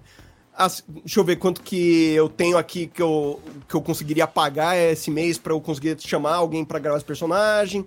Essa pessoa aqui, deixa eu ver, de repente, eu, eu gosto muito da voz dela, mas talvez encaixe melhor com isso. Então, essa coisa de você saber né, conduzir para quem que vai aquela personagem. Uma coisa, assim, tipo, que eu acho, assim, pelo menos nunca me deu problema, assim, de tudo que eu, gravando até hoje. Eu já gravei presencial, eu com a pessoa, né, tipo, no estúdio, então, tipo, ô, oh, tenta desse jeito, pô, ficou legal assim, ou oh, vamos tentar gravar assim, né? Você conseguir dar uma direção presencial mesmo, né? Já fiz isso online também, né? Tipo, gravando online, dando essa direção online.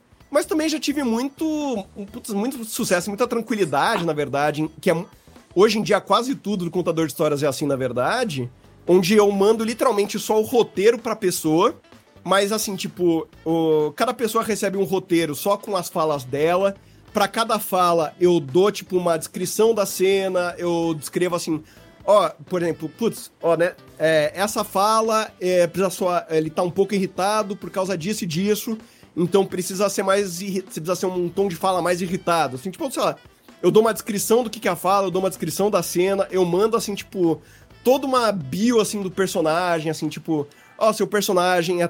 Até pra pontas, assim, tipo. Putz, seu personagem é um jornalista na casa entre os 20 e 30 anos. Ele tá naquela fase onde ele quer ser promovido, então ele tá. Ele quer mostrar um pouco mais serviço.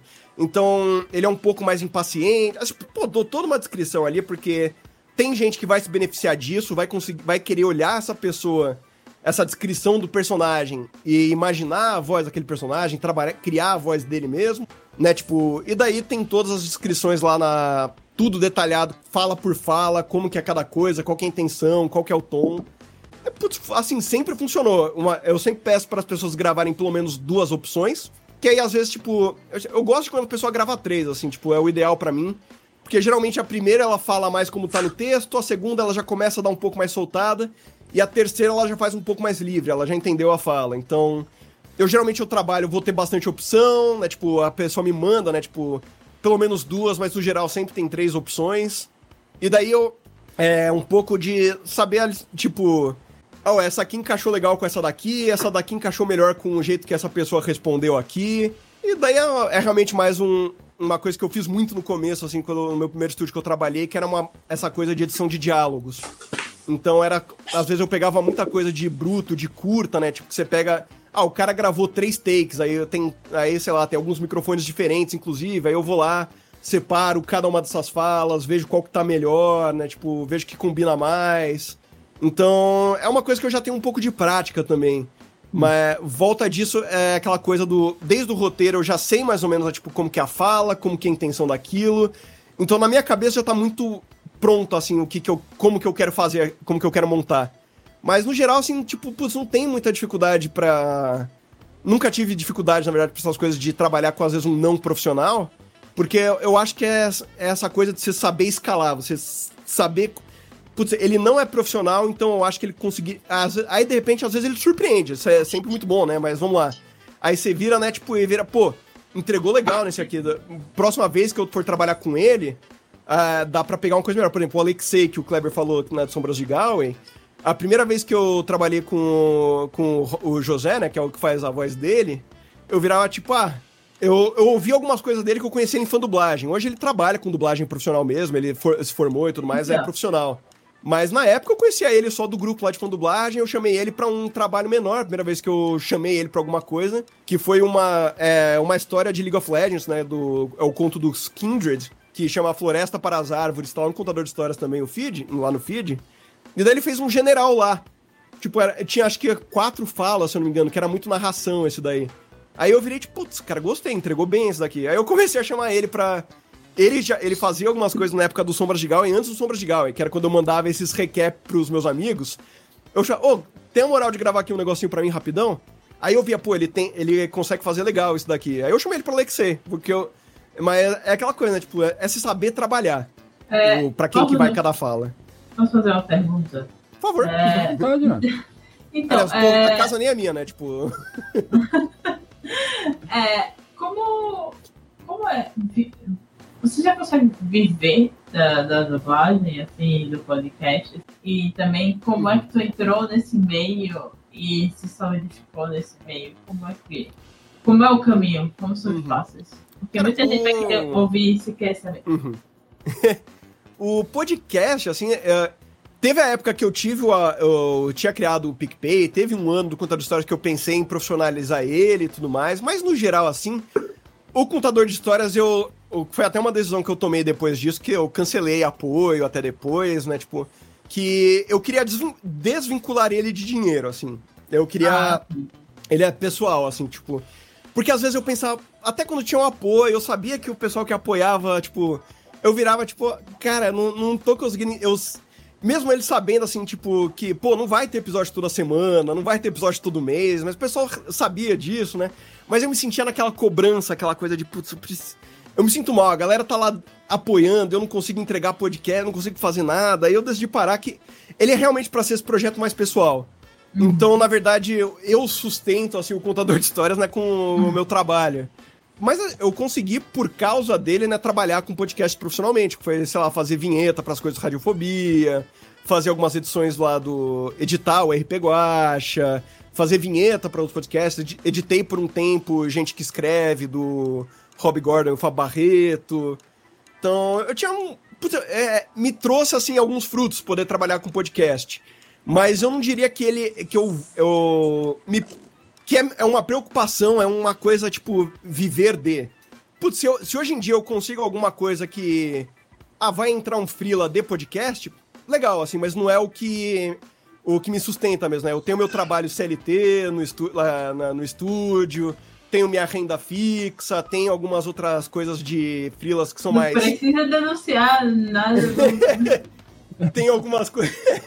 Tem alguns freelas que eu faço sempre, que às vezes entra de locução. É, o que eu gosto, assim, do, do contador de histórias, foi meio que involuntário, assim, na verdade. Eu nunca pensei que eu ia conseguir trabalho por causa dele. Mas ter criado ele, ter começado a ter essa fluência pro. E pra trabalhar com áudio, por já tá, trabalhar com áudio, é um diferencial que eu tenho como profissional. Eu poder virar, tipo, pô, já- eu faço aqui finalização para dublagem, eu faço sound design se precisar pra TV, cinema. E eu também, assim, tipo, eu faço áudio pra podcast, edito podcast, sonorizo e tudo mais. O que já me rendeu alguns trabalhos legais. Tem um que tá pra sair, acho que essa semana, inclusive, que eu ainda não posso anunciar por conta de contrato, mas. É, putz, é bem legal. E, eu- e é um tipo de trabalho, assim, em áudio que eu consegui por conta do contador de histórias. Trabalhando com áudio de modo geral, assim, o que, o que eu diria em termos de entrar nessa área de áudio, cara, é, tem muita coisa hoje em dia que tem caminhos diferentes, porque hoje em dia tem muito ramo de áudio. Tem pessoal que vai fazer mais edição, que às vezes pode querer focar em, pod- em podcast, em, audio, em audiobook, que também é um mercado que cresce. Tem a, a galera que vai querer mais ser técnico de captação, então. E dentro de técnico de captação, você pode ser um cara de captação direta, que é o cara que vai lá com o boom, né? Aquela famosa microfonia. Ah, sim, sim, sim. Tipo isso daqui, né? Que você vai pra gravação de TV, gravação externa. Tem um pessoal que vai querer gravar em estúdio. E dentro do estúdio tem quem vai querer gravar música, quem vai querer gravar, tipo, técnico de captação de dublagem. Tem muito ramo, assim, trabalhar com áudio. É um, é um meio difícil, assim. Eu, eu a- admito, assim, tipo, eu dei algumas sortes, assim, de meio que tá no lugar certo, na hora certa, com o portfólio certo, assim, sabe? Pra eu conseguir os trabalhos que eu consegui. Mas, putz, faculdade, assim, tipo, rádio e TV é o que vai dar um leque maior em termos de trabalhar com isso, eu acho. Hoje em dia tem coisa, putz, o, o próprio Léo que eu falei do Radiofobia, ele tem lá o curso de podcast, a Lura vai ter curso de podcast, tem muita coisa que você vai conseguir até gratuito mesmo no YouTube, tipo, o pessoal que mostra como edita, O que eu tinha falado aqui, que era uma das, das minhas inspirações, o Travis lá do Dark Dice, pô, ele faz live direto na Twitch, editando episódio do Dark Dice. Então, tipo, hoje em dia você consegue muita coisa, assim, pra você fazer. Mas o áudio é uma... De modo resumido, a... trabalhar com áudio é uma área que hoje em dia existe... Tem muita coisa que, às vezes, para conseguir frila, principalmente, é portfólio, assim. Independente de você ah, ter uma formação acadêmica, você ter... Você ter curso, você ter formação é uma coisa legal, é um diferencial. Mostra ali um às vezes um interesse, dependendo de para quem você tá, onde você está procurando trabalho, às vezes o, é, uma, é uma coisa que a pessoa busca. Mas tem muita coisa hoje em dia que você tem um portfólio, você poder mostrar, olha, eu editei isso daqui, eu fiz isso daqui, eu fiz isso daqui. É uma coisa que é uma coisa que ganha muito, assim, né? tipo, você conseguir frila. Então, é, é, mas não é uma área muito fácil, assim, de, se, de, de fato entrar tem muita coisa a fa fazer, mas são campos assim, meio nebulosos, justamente por. Lá fora é mais bem definido, assim, tipo, em termos profissionais, o, as categorias de áudio. Aqui ainda é uma coisa que, mesmo dentro do profissional, às vezes ainda tem aquela coisa do. Ah, pô, eu trouxe aqui meu primo que ele, ele gravava umas coisas, um violãozinho em casa para gravar, para aprender a gravar técnico aqui. Às vezes rola, é uma área que tem muito disso, então É, lá fora é, existem mais pro, muitos caminhos assim até de profissionalização. Você tem faculdades mais específicas para isso, cursos mais específicos para isso.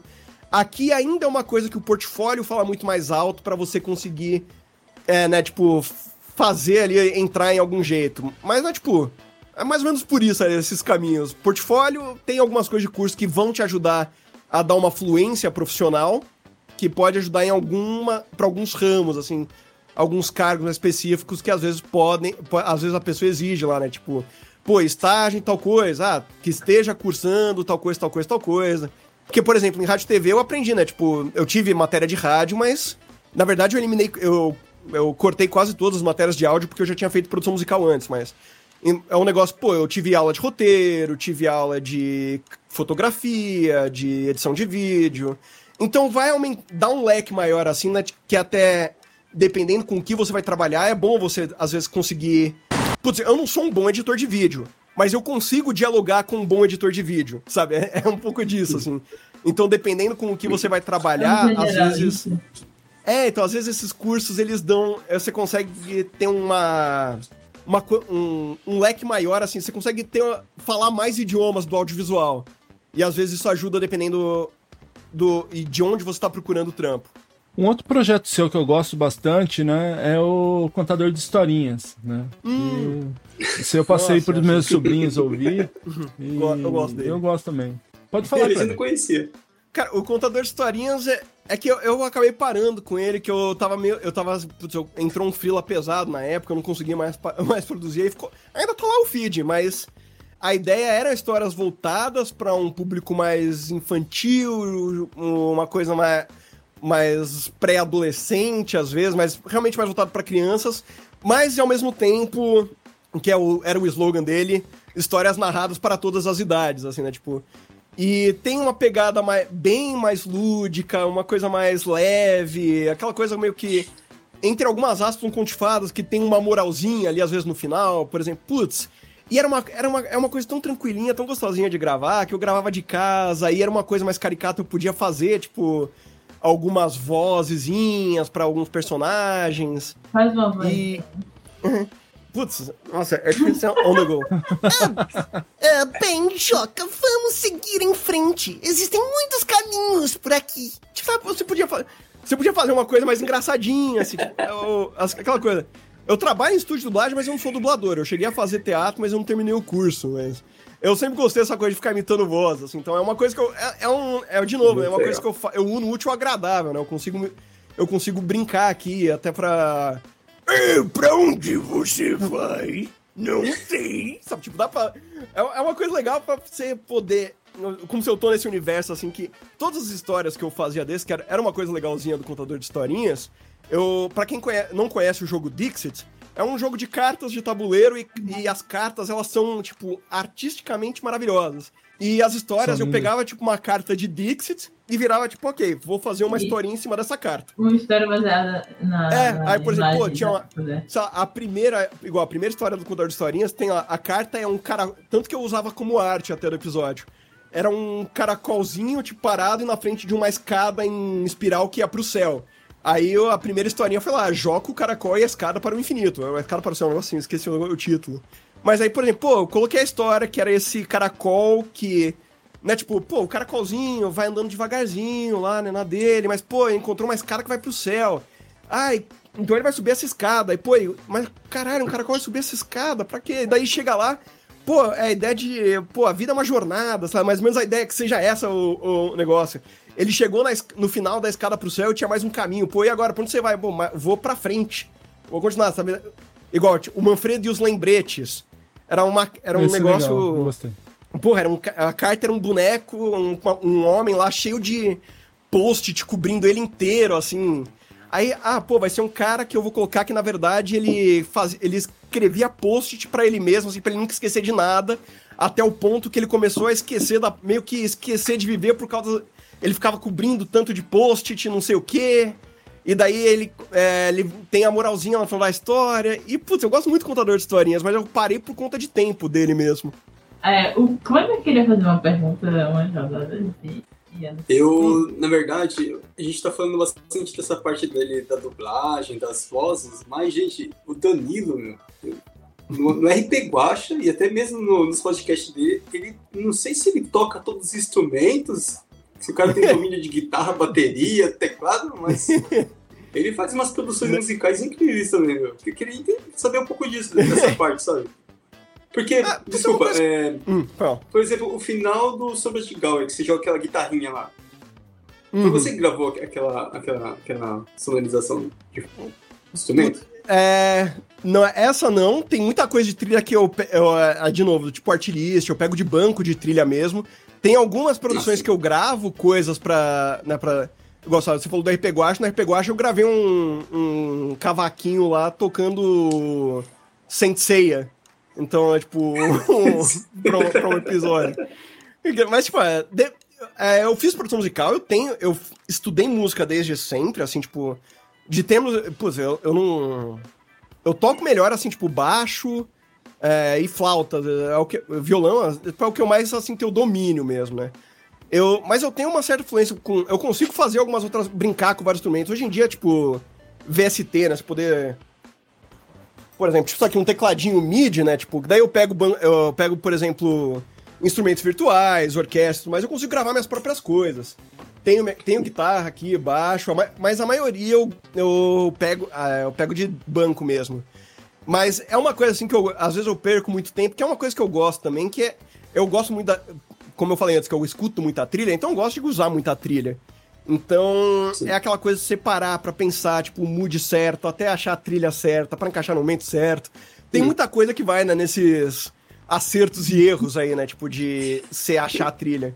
Mas tem algumas coisas que eu gravo, sim, e da... tem algumas coisas no canal lá do YouTube, do Contador de Histórias, que eu coloco é, músicas mais finalizadas, que eu tenho mesmo. Tenho uns álbuns lá no Spotify também disponíveis. E daí, mas, assim, é uma coisa que eu gosto de fazer por, né, tipo, eu- tal qual o Contador de Histórias, eu faço por hobby, assim, eu faço pra... Eu, por exemplo, eu não me preocupo, às vezes, em, ah, vou fazer uma trilha pra este episódio. Às vezes eu só pergunto, eu só tô editando uma coisa para nossa, acho que eu fiz um negócio que combinaria aqui. Aí eu vou lá e jogo, sabe, tipo... Mas eu, não, eu nunca cheguei a trabalhar como compositor mesmo, né, tipo... Tanto pra mim quanto pra outras pessoas. Eu- é mais é, pessoal mesmo, eu faço porque eu gosto.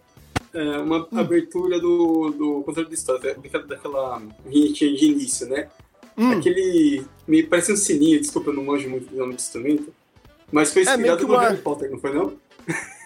Cara, na o, o que eu passei pro Henrique, que ele, ele que fez a trilha, né, do negócio, tá- é um amigo meu de É. infância ali de mil anos atrás, né? Tipo, e ele é um baita de um pianista, ele é um compositor bom. Ah, Aí eu passei pra ele, na verdade, eu queria. Eu queria uma coisa que remetesse àquela coisa meio. Uma caixa de música, mas que não fosse hum, boa. tão music box, né? Tão caixinha de música assim, né? Tipo. Então, se eu não me engano, acho que é um. eu, eu acho que tem é um piano misturado com um dulcimer, se eu não me engano, não lembro agora. Dulcimer é tipo um, um instrumento de corda que você toca com umas varetinhas que você vai meio que pinçando Sim, as sim. cordas. É, é tipo uma harpa Sim. com umas varetinhas. Aí, se eu não me engano, é um- o som é um. É, é meio que uma mistura dos dois. Que ele, ele tem uma. ca- ele- você tem um timbre ali, um não tão caixa de música, então uma coisa mais instrumento mesmo. E você tem essa soma que ele dá essa coisa com um dulcimer. Eu acho que tem, acho que até tem um sininho mesmo, realmente, que para acentuar as notas. Mas a referência que eu passei pra ele era, era eu passei, é, foi isso, assim, putz, eu queria uma coisa meio caixinha de música, uma coisa meio não suspense, mas uma coisa que desse uma cara meio de mistério, antecipação, assim. É, Mas assim, eu, eu admito, assim, eu não passei um briefing muito grande pra ele, assim, mas, porque eu confio nele, eu sabia que ele que eu, eu que era o suficiente pra ele entender mais ou menos onde eu queria chegar. Ficou muito bom. É, parabéns. Não, eu também adoro, eu também adoro essa abertura. É, deixa eu te fazer uma, uma outra pergunta, para a gente já tá quase finalizando aqui. Para quem pensa em iniciar nesse ramo, né? Quais as dicas que você pode dar? Vamos lá. Qual- Tem vários ramos é que eu tava falando aqui. O de, de audiodrama, de a, a podcast, essas coisas, ou pra áudio no geral? Para áudio no geral, né? Para quem Ok. pensa trabalhar com, com essa área de áudio. É, estúdio de programação, não, mentira. É, piada à parte, né? Tipo, se realmente você tem interesse em trabalhar com áudio, gosta dessa coisa. Eu acho que a princípio você pode, porque tem muita coisa que às vezes vai ser um investimento mais caro. Se você vai virar e falar, pô, vou fa- quero fazer aqui um curso de rádio TV, vou fazer aqui um curso de produção musical, tipo, uma faculdade, sabe? Um negócio grande. Hoje em dia, cara, a gente tem tanto recurso, assim, tipo, em YouTube, em podcasts, tem... Existe um podcast que chama, por exemplo, Audiodrama Podcast Production. É, então, tipo, é um podcast que fala só de produção de audiodrama. Então, eles entrevistam podcasters, né, tipo... Enfim, tem muito recurso hoje em dia pra quem quer... Quem tem interesse, tipo, ir atrás um pouco mais, pra ter uma noção melhor de como funciona. Tem muito podcast que eu gosto de áudio. Tony Benders é um podcast maravilhoso que entrevista a galera, tipo, a equipe de áudio de. O último episódio que saiu, sei lá, eles entrevistaram o editor de diálogo, o editor de som, o finalizador e acho que o supervisor de áudio do de diálogo de Succession, tipo, né, na série da HBO. É tipo, porra, é de graça isso, sabe? É, é- é literalmente um podcast com a galera da indústria que faz as maiores produções. E você tá lá, você consegue ouvir isso de graça, você consegue ver no YouTube algumas entrevistas, coisas do tipo, então vai atrás dessas coisas, pega, por exemplo, putz, você quer editar áudio, quer fazer um podcast, às vezes grava uma coisinha você mesmo em casa, não se preocupa tanto assim com o som, né? Tipo, não se preocupa muito com as coisas, mas vai pegando vivência, vai entendendo, tipo, vai assistindo coisa. O que que é editar áudio? Tipo, a pessoa fala que, pô, quer trabalhar com edição, não sei o quê, mas não sabe às vezes o que que é essa vivência, não, não tem muita noção. Aí às vezes já vai, tipo, ah, não, vou aqui pagar 1.500 reais de uma mensalidade de faculdade. Não, tipo, pô, vai, vai, assiste um YouTube primeiro, pega, vai tentar produzir você uma coisa que. Faz um aí curso repente. baratinho primeiro, assim, de, É, você 30 tem. é, você tem até cursos, né? Tipo, eu, eu, eu sou meio ruim, assim, na verdade, pra indicar isso, porque eu não tenho muita noção, na verdade, né? Porque. Como eu, tipo, putz, eu fiz faculdade vai fazer, sei lá, 15 anos, né? Tipo, que eu entrei em produção. eu- na verdade, eu entrei em design de games, fiz um ano de games, troquei pra produção musical. Então. Mas faz muito tempo que eu fui pra faculdade, então eu já entrei nesse ramo, né? Eu já entrei pensando nisso, eu já entrei com. Querendo trabalhar com isso e era, era outra história, né? Até na época também. Hoje em dia tem muito mais coisa de virar. chegar, pô, vou aqui, vou aqui fazer alguma coisa. Deixa eu ver se eu acho no YouTube alguém que já fez alguma coisa parecida. Deixa eu ver se tem algum tutorial, deixa eu ver se tem alguém que já fez. Hoje em dia dá pra. A gente tem muitos recursos disponíveis pra gente só realmente ir atrás e começar a produzir por conta própria em casa mesmo, né? Tipo, alguma coisa. É, você tem vontade, né, tipo, de, de fazer um audiodrama, pega uma, de repente pega uma, pega uma coisinha sua, às vezes você quiser escrever alguma coisa, ou, porra, pega um continho ali, tipo, uma coisinha curta. Uma coisa que eu dou de dica, que é justamente, às vezes, evitar um pouco de frustração nesse começo, começa simples, trabalha de boa, tipo... Porque o que você vê, às vezes, é muita gente que joga RPG e quer fazer uma coisa em áudio. Aí, sei lá, a pessoa nunca abriu um programa de áudio na vida e ela quer sonorizar uma batalha de cinco magos contra um dragão. Cara, assim, tipo, é muito trabalhoso. e daí, às vezes, a, a, a chance de você se frustrar, tipo, porque você não consegue fazer aquilo é muito maior. Eu, por exemplo, ok, eu, eu fiz o ódio Gigantes de Gelo, a, a, primeira coisa que eu fiz, mas foi adaptado, assim, eu já tinha todo um roteiro e eu já tinha uma confiança maior na minha parte de áudio, mas quando eu comecei a pensar, vou fazer minha primeira história sozinho aqui, eu vou fazer que foi o quarto de hotel, né? O primeiro audiodrama original, né, do contador de histórias. Eu virei, eu falei, pô, eu nunca, né, tipo, escrevi eu alguma coisa assim sozinho, alguma coisa, né, que eu queira fazer sozinho, nessa pegada. Eu coloquei um personagem em um quarto, ou seja, era um ambiente único, era um personagem principal e uma voz no telefone. E daí tinha algumas outras vozes no meio do negócio. E então, tipo, ó, comecei pequeno, assim, né? Tipo, pra eu entender como que é trabalhar nisso. Tipo, vou, pô, não vou já querer começar a sonorizar uma coisa muito grande. Aí depois que eu fiz o quarto de hotel, eu pensei, ah, ok, deu para entender mais ou menos, já tô um pouco mais confiante aqui. Aí o segundo foi o Vagalumes Não Tem Medo do Escuro, que é um audiodrama inspirado no universo de The Last of Us. Que daí eu pensei, pô, vou colocar umas coisas a mais ali agora. Vou colocar aqui uns os clickers, né? Que, que é muito legal, inclusive, você falou, uh, tipo, você já falou, faz uma voz aí. Eu consigo imitar um clicker assim que me agrada muito. Mita, eu gravei pelo amor clickers. de Deus. Né?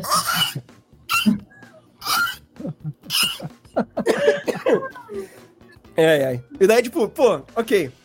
Aí tem mais algumas coisas aqui, eu vou colocar um começar a trabalhar mais uma ambientação, assim. É... O primeiro ano do, do contador de histórias, eu falo que foi uma evolução, assim, tipo, técnica. Eu ia testando coisas para ver o... o, que dava para fazer. O Vagalumes Primeiro Escuro foi mais de ação, que daí eu vi, tipo, ali do quarto de hotel, cheguei pra cá, ok. Vou começar a trabalhar aqui um pouco mais nessa pegada de ambientar essa coisa e tudo mais. Aí foi lá, tipo, Mortes ao som, do, ao som de jazz, que daí eu gravei uma, gravei uma vocalista lá com música original, peguei uma pegada mais no ar, pensando, pô, vou agora ver aqui o que é que eu consigo fazer um pouco mais diferente, assim, tentando ir pra uma pegada a, é, de ambientação, assim, tipo, que antes eram, eram coisas mais modernas, né? O quarto de hotel e o vagalumes. Aí eu pensei, vou voltar pro negócio no ar. Acompanhe a sua evolução e tem, é, para começar editando essas coisas, né? Tipo, tem uma noção, assim, do que, que você sabe, do que, que você já consegue mexer, o que, que você já tem ali de experiência de trabalhar com áudio. E acho que o mais importante, assim, que eu acho que é o que faz uma grande diferença é bagagem, sabe? Tipo, escuta muita coisa, sabe? Porque para você fazer alguma coisa, você tem que ter alguma referência para você criar esse negócio na sua cabeça, para você entender como traduzir isso para um software de edição, né? Putz, é, você quer fazer uma coisa inspirada em, sei lá, um Star Trek da vida, vai assistir Star Trek, sabe? Pra, e, e, mas assiste, presta atenção, tipo, em algumas coisas. Você quer. Sua preocupação é que você quer fazer uma história de, de tal maneira. Ah, então presta atenção no roteiro, vai prestando atenção nos diálogos, vê como é que. Putz, você quer, você quer tentar trazer mais veracidade pro seu protagonista. Pega alguma série, algum filme que exista um personagem que é próximo do que seu, do que seu protagonista é, assiste isso e vai tendo uma noção. Como que ele fala? Como que, como, como que ele age? Como que ele reage às coisas? É, então você vai tendo bagagem para isso. E pro som é a mesma coisa. É, putz, eu quero fazer um, um audiodrama no Japão feudal, sei lá. Pô, eu vou pegar, sei lá, eu vou lá ouvir referências, o... né? É, pô, você pega Ghost of Tsushima, tipo, tem, uh, que ele tem um som mais real, assim, né? Tipo, que tem. Que existe muita coisa hoje também, né? Que a gente é enganado por Hollywood desde sempre, né? Por exemplo, um som de uma espada sendo desembanhada nunca vai fazer. Né? Tipo, vai fazer aquela coisa mais um. Que é realmente, sei lá, o metal batendo ali na madeira e é isso, sabe? É, então. A... Desculpa, Daniel, mas você, você gravou recente. Ah, hum. pode falar. Desculpa. Não, era só para o você usa pra editar atualmente. O, o que eu, o que eu uso pra, pra editar o quê? Desculpa. Pra editar sons atualmente. Ah, eu uso dois, principalmente. Hoje em dia, tudo pro contador de histórias ou pra podcast, a maioria dos meus freelas eu uso o Reaper, que ele é um programa, assim, tipo, ele é gratuito, entre aspas, porque ele tem um preço de licença, mas você consegue usar a versão trial dele infinitamente, assim, mas... É, o Reaper é muito bom, eu acho que hoje em dia ele é o melhor, é o que eu mais recomendo, assim, pra quem quer mais pro, começar, mas já pensando em profissionalizar, assim, é, ele tem muita ferramenta boa. Se você nunca mexeu com áudio na vida, o Audacity ainda para mim é, o que eu, é um que eu gosto de recomendar, porque ele, é, ele tem uma interface simples. Não tem muito e é segredo, é gratuito, assim. né? É. E aquela coisa, porque às vezes você pega, tipo, o que eu uso profissionalmente no estúdio, no dia a dia, é o Pro Tools. Aí eu pego. O, e o Pro Tools ele já é tipo um padrão de estúdio, padrão de audiovisual, de indústria e tudo mais. É, então, tipo. Só que se você pega alguém que nunca mexeu com áudio na vida e vai abrir um Pro Tools, é muita opção, é muita coisa, é muita tela, é muita opção do que fazer, e às vezes não é tão intuitivo. Então, para quem nunca mexeu com áudio, eu acho que o Audacity, por ser gratuito, por, por ter uma interface tão simples, ele, ele, ele funciona bem demais. E o Reaper, para quem já deu aquele primeiro passo, quer profissional um pouco mais, você já consegue criar fluência, assim, né? Tipo, de. Com o software. E é um software muito capaz. Eu gosto muito do Reaper hoje, é o que eu mais uso, assim, pessoalmente. Tudo que eu faço com o de histórias é dele. O que eu ia falar é hum. sobre a questão do Japão feudal. O Danilo participou é. de um podcast recente sendo o personagem principal numa história assim, né? Ah, o Rollcast, é verdade. É, Infeliz, o, infelizmente eles, tiver, é eles, é. eles, tiveram que dar um tempo. Nossa, esqueci o nome, faz tempo, cara, que eu, que eu, que eu gravei isso daí. de almas. Isso! Nossa, é bem legal o trabalho deles, cara. É um, é um podcast que eu, eu gosto muito, assim, que você dá pra ver. Uh, ele tem uma evolução muito grande também técnica. Você vai vendo. Eu conversava com eles desde, desde bem cedo lá com o pessoal de lá. É um pessoal que você vê que cons o, você consegue ver uma evolução de como foi hum. trabalhar com áudio. Mas. eu não bom. lembro se eu deixei de muito responder bom. alguma coisa. Até...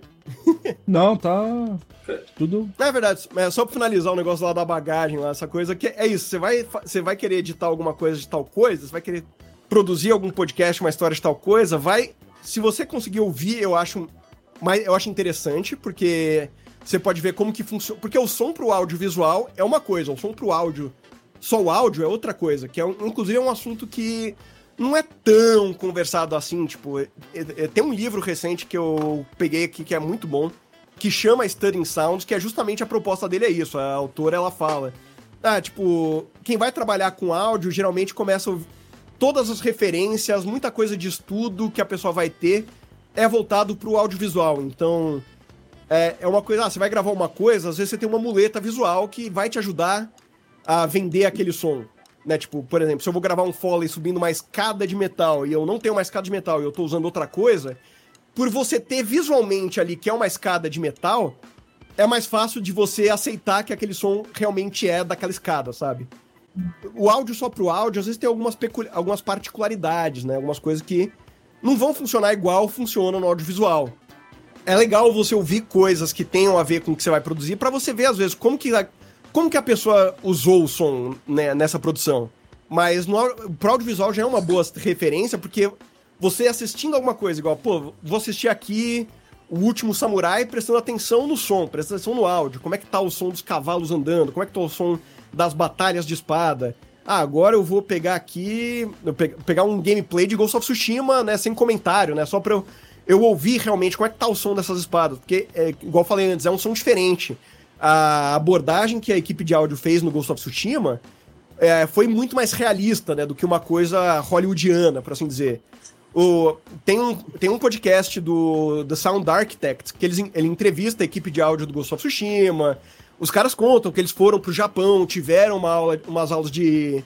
É, quem, não é, quem, não é Kenjutsu, não é Ken, não, não é Kendo, eles chegaram a praticar com. Ah, com. Katana, katana mesmo. Ah, então, tipo. Que foi aquela coisa, pô, gravaram sons lá, entenderam como, tipo, putz, como é que se desembainha, para pegar, tipo, que sons que poderiam ter, para trabalhar de uma forma mais realista o som. Então, você ter essa bagagem na sua cabeça ajuda muito, porque, sei lá, eu, se eu quero produzir alguma coisa de determinado assunto, eu sei que eu já ouvi muito, eu já assisti muitas coisas de determinado assunto, eu escuto, tá, de repente pode ter algum audiodrama que eu já escutei nessa pegada, e eu tenho uma noção de como que funciona, como que, como que é que eles trabalham o roteiro, como é que trabalha o áudio, que tipo de trilha que tem, por que que a trilha tem, como que ela entra, tipo, putz, é uma trilha que ela vai ficar mais de background, ou é uma trilha mais diegética, não diegética, como que você vai colocar isso? A trilha tá dentro da história ou ela tá fora da história? Então a bagagem é o que vai te ajudar muito a você pegar, vai começar a editar alguma coisa, você já saber, por exemplo, eu quero chegar nisso aqui eu quero, né, tipo, minha referência é essa. E daí você vai trabalhando em cima disso. E acho que, putz, uma dica muito boa que é. É, é o que eu pego às vezes de um pessoal que manda, às vezes, tipo, pô, fiz aqui um negócio, o que, que você acha? Como é que tá? E daí quando eu paro pra. Às vezes tá muito baixo tudo, sabe? Tipo, uma referência, uma coisa que eu acho que ajuda bastante. Pô, independente se for editar até um podcast normal, né? Tipo, por exemplo, isso daqui, uma troca, uma conversa, né? Um bate-papo. Você baixa, você vai lá, tipo, na internet, você baixa um podcast desse mesmo assunto, mas. Tipo, um podcast mais maior mesmo, né? Tipo, por exemplo, aqui a gente tá batendo um papo, então, sei lá, o Nerdcast é a referência de um podcast bate-papo hoje em dia, mais conhecido. Baixa um episódio, joga ali no seu Audacity, no, onde você tá editando, e vê ali como é que tá o volume. E você tenta deixar o volume mais ou menos na- igual tá ali. Porque é, isso vai evitar muito problema, às vezes, você pega uma coisa que a pessoa tá fazendo sem ter uma referência. Então, por exemplo, ah, escutei aqui. Eu tô com o meu fone de ouvido no máximo que dá no meu computador, então pra mim tá alto. Mas na verdade você vai ver tá muito baixo, sabe? Tipo, tá alto pra você porque você colocou no máximo pra você ouvir. Então pega alguma outra, joga alguma outra coisa de referência pra aquela coisa. Pô, estou aqui, dei um play aqui nesse episódio do RP Guacha aqui. Onde é que tá um volume confortável? Aqui? Beleza. Então eu vou editar sabendo que eu preciso editar nesse volume pra ficar confortável. Então é tipo. É uma, é uma coisa boa, assim, que é- eu acho que às vezes evita muito problemas de começo que. É, sei lá, às vezes a pessoa publica negócio e vê, tipo, nossa, tá baixo, não dá pra ouvir direito, sabe? Tipo.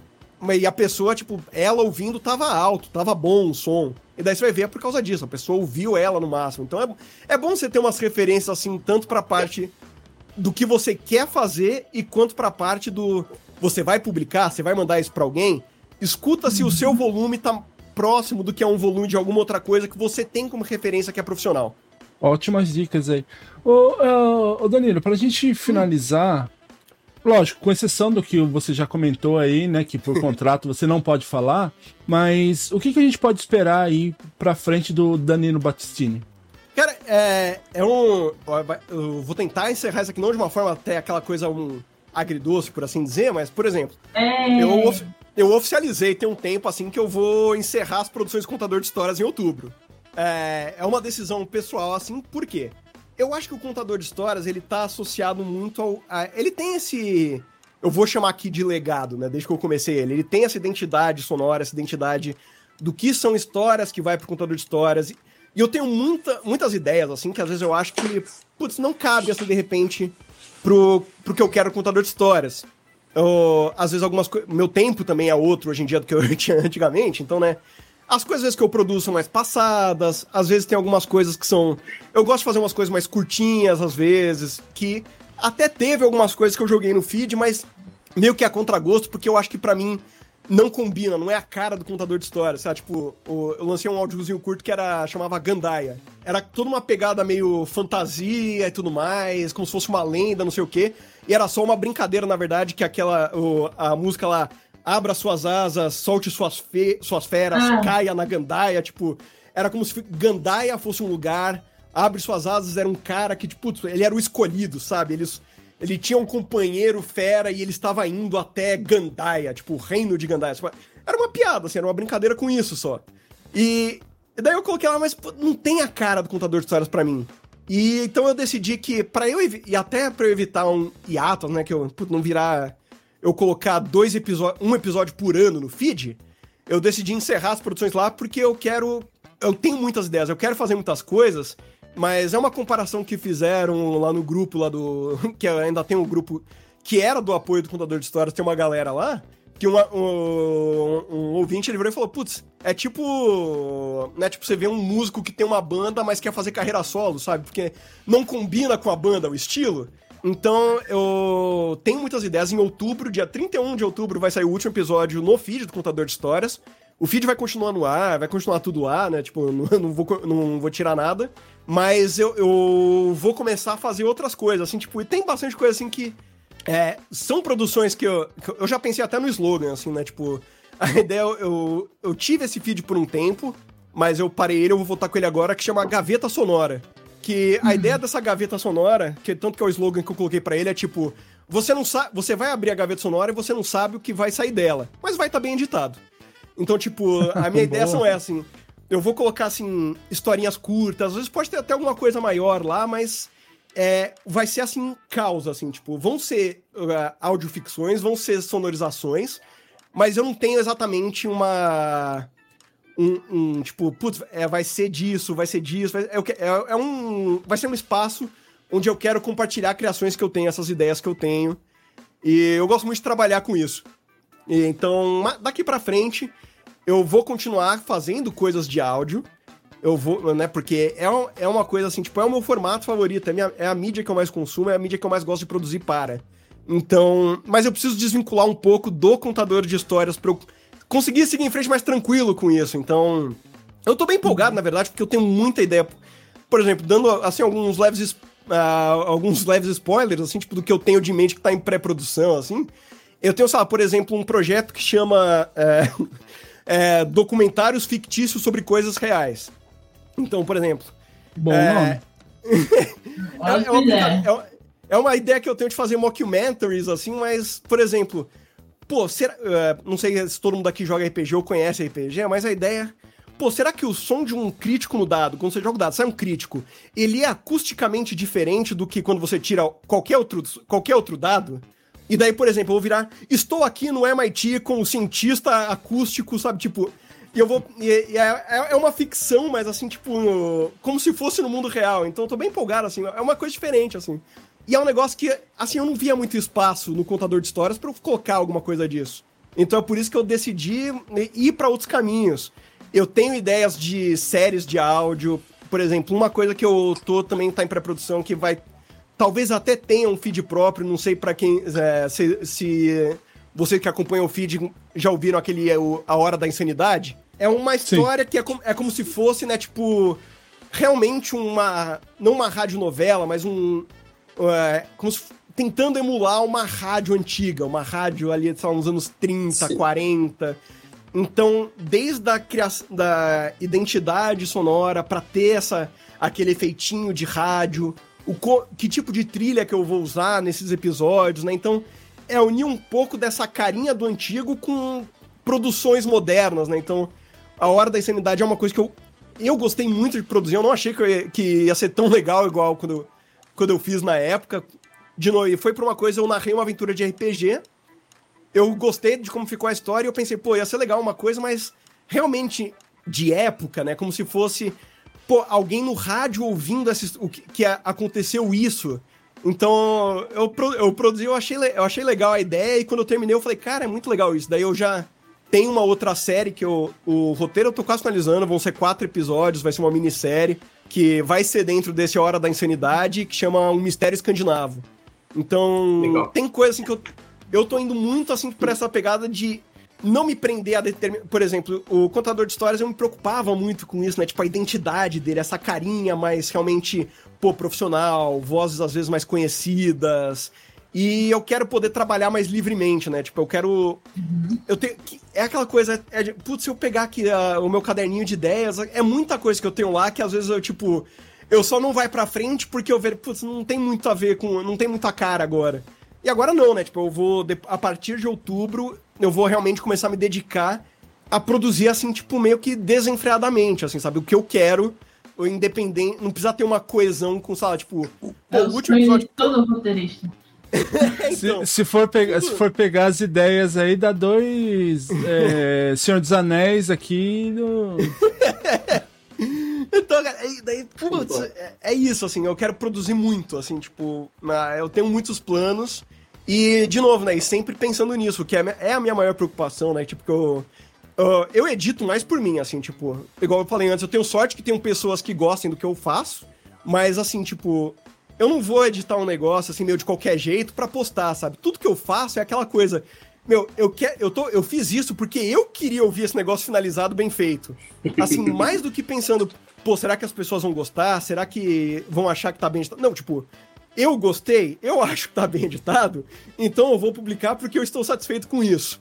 Então, é isso, assim, eu, eu quero me desprender um pouco de ter essa, o nome contador de histórias. Eu, eu podia só, ah, vou aproveitar aqui o feed, já tem muita gente que conhece, mas eu quero parar o contador de histórias, assim, eu quero dar um, aquela coisa, o famoso, um fim digno para ele, assim, né, tipo, eu quero que o que mantenha lá é aquela coisa, ó, isso aqui é a qualidade que eu entreguei no contador de histórias, que foi sempre minha preocupação maior. Uhum. Aí daqui para frente, então, eu vou continuar tendo essa, é, essa minha preocupação em entregar coisas bem editadas, mas eu quero poder fazer isso de forma mais livre. Assim, tipo, né? Tipo, eu quero. Então, cara, eu tô muito empolgado. Que bom, que bom. Muito legal. Ótimo. hein? Bom, é, eu acho que o papo aqui foi, foi muito bom mesmo e eu, eu queria pedir aqui, né, sei lá, se, se for do o ok de todos aí pra gente futuramente aí fazer mais um episódio falando, né, porque eu acho que o Danilo não chegou nem 10% das histórias dele aí, Eu né? também eu concordo. Por um cara que, que tem o, o hein? podcast Desculpa. contador de histórias, então eu acho que não chegou nem a 10%, né? Mas a gente sabe que, que lá no Brasil é, é o quê? É quinta-feira de manhã aí, então Tá, deve ter muito. 10 e 15, daqui 45 minutos da, começo a trabalhar. Então, pra Eu gente poder a liberar 15. o. Pra gente começar a liberar então o pessoal do Brasil, porque aqui no Japão já, já tá no finalzinho da noite, daqui a pouco a gente já tem que dormir pra trabalhar de novo. Eu vou pedir pra pra você então, Kleber, deixar aí as suas considerações e o tchau pro pessoal. Cara, não tem muito o que falar porque eu sou, eu sou um ouvinte, né? assim, agradecer. é isso, cara? porque- E- Esse é um dos maiores erros dos ouvintes, de achar que não tem muito o que falar, cara. Feedback é a melhor coisa que a gente pode. Nem que seja um adorei o episódio, gostei, show, sabe? Tipo, só isso, assim, Exato. tipo, já pro criador de conteúdo que um ouvinte pode fazer já é maravilhoso. Mas é, E- é isso- exatamente isso que eu ia fazer, porque eu, eu queria agradecer, né? A oportunidade de poder conversar com o Danilo.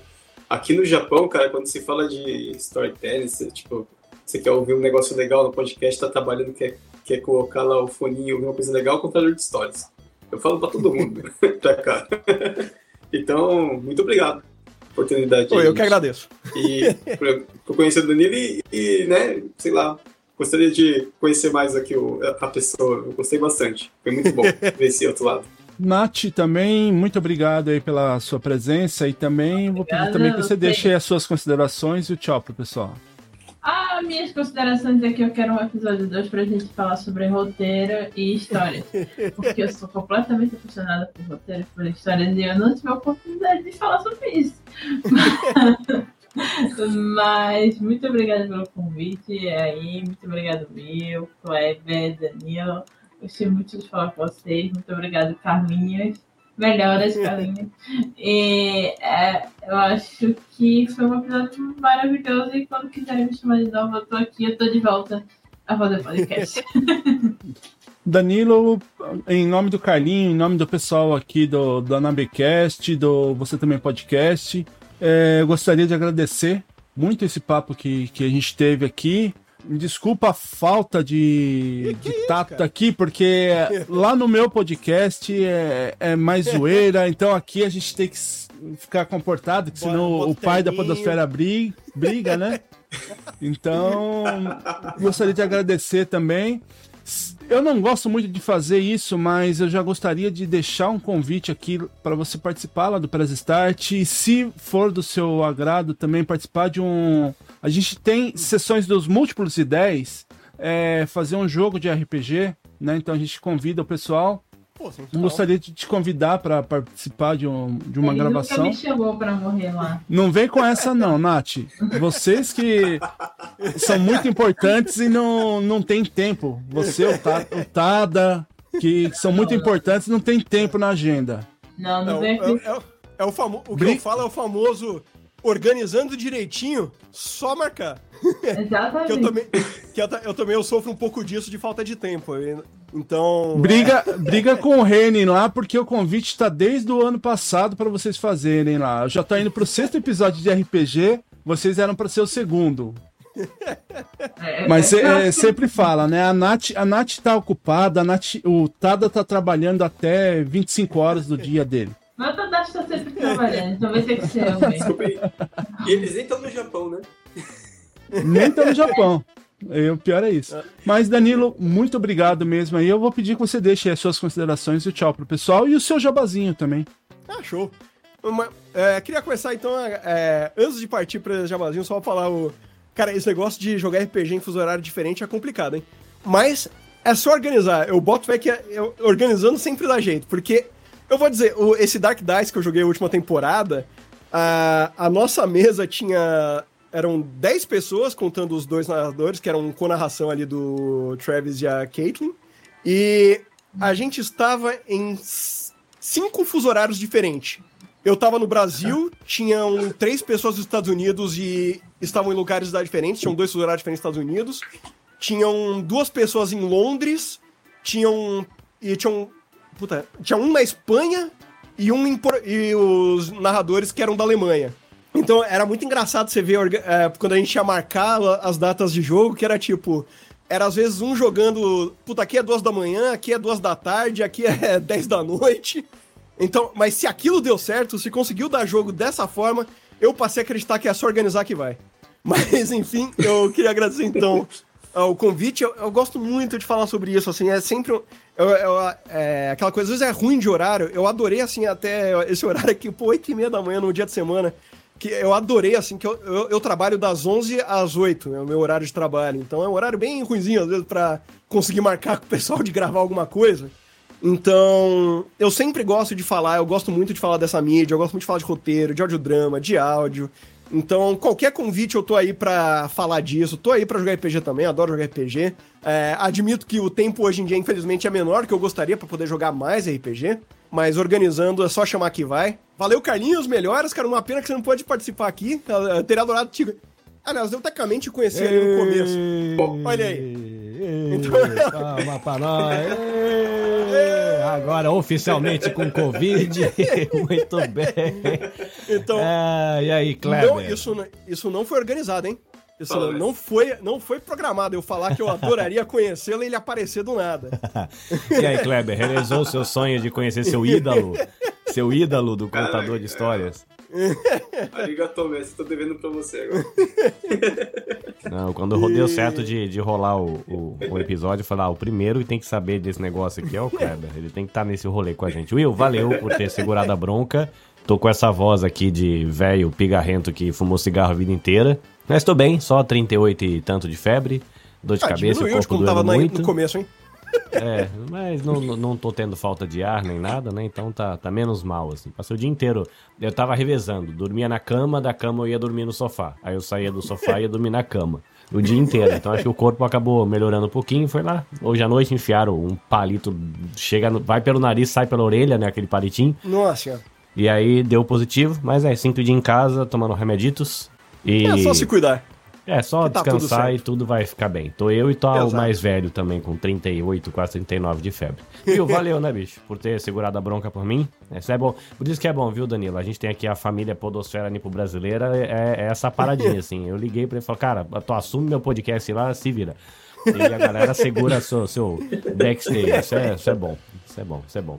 Pode finalizar. E o legal. Ah, e o legal foi assim, que ele falou, vou mandar o link daqui a pouco, eu entrei na sala, ele falou, você vai assumir aqui. Falei, como? Não, mas a, a, Agora... tamo junto aqui.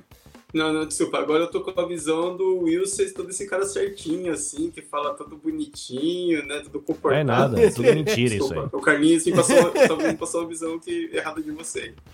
Não, não, não. Não, mas é, que, é porque você não viu em casa, né? No, lá no Press Start, é, você vai se surpreender quando participar. Porque... Aqui a gente recebeu o Will Profissionalidade. O Will Quinta Série B é lá no Pressartcast, né? Aí. Ah, é, se você me permite também só deixar o meu jabazinho Diga. também, né? Para claro. quem, como você estava comentando aí, para quem quiser ouvir um pouquinho mais, né? Lá no Press Start a gente fala com brasileiros espalhados pelo mundo. Então a gente pega alguns assuntos e, e acaba trazendo um ponto de vista, né? Da, de pessoas espalhadas pelo mundo. Por exemplo, uma refeição, né? Como é o tipo de refeição lá na, aqui no Japão, no Brasil, na Espanha, lá na, em Dubai. Então, e também tem os outros quadros que estão virando podcasts que estão andando com as próprias pernas, né? Tem o, o próprio Quinta, o Quinta B, que é onde a gente escracha tudo. Tem o, o podcast das meninas lá, o Incólicas, né? Que é. Ele é todo feito por mulheres, para as mulheres e homens também, para aprender muitas coisas com as mulheres. Editado também pela, pra, por uma editora de, de qualidade. E os outros Nossa. quadros lá. Muito obrigado. Eu espero ter correspondido aí a altura, não a altura, né? Com a qualidade do, aqui da Nabicast, que em altura eu acho que eu passei um pouco, né? Essa questão. E muito obrigado aí mesmo. Passou bastante, né? Eu tenho 1,78, você tem 1,94, passou por um monte. É, é isso, eu sou um hobbit aqui, mano. É, tô pequenininho. eu, eu, eu, eu, tenho meus 1,68, gente. Danilo, a gente Perto tá de junto, vocês. Cara, você. Olha lá. E uh, só um, um, beijo lá pra Juleiva, né? Que ela tava aqui, ela lá da, do RP Guacha. Que eu, eu Verdade, brinco com ela, né? uma coisinha, no, notificação, não lembro que eu, não lembro que eu tava falando na hora, eu tinha deixado pra dar um E depois, acabei esquecendo. Beijo! Obrigado até aparecer. A, a Ju, eu brinco com ela, né? Porque ela tem menos de 1,60, então eu falo que ela não tem altura, que ela tem hora, né? Então... Bom, deixa eu parar que a, a quinta série tá florando aqui. Assume aí, Carlinhos. É isso. Gente, arigatô. Então, para quem acompanhou ao vivo até agora, beijo pro Reni que tá online aí, para você que vai assistir depois, muito obrigado. Para você que vai acompanhar no feed daqui a alguns dias, melhor ainda e espero na próxima gravação, mês que vem, tá com uma vozinha muito melhor e não com essa voz de hoje no Fantástico. né? é, até mais, gente. Até a próxima. Fui, abraço, palma pra nós. Uhul. Grande abraço, gente. Falou, pessoal. Você também podcast. Dicas e informações para quem quer começar e aprimorar a produção do seu podcast. Esperamos você no próximo episódio.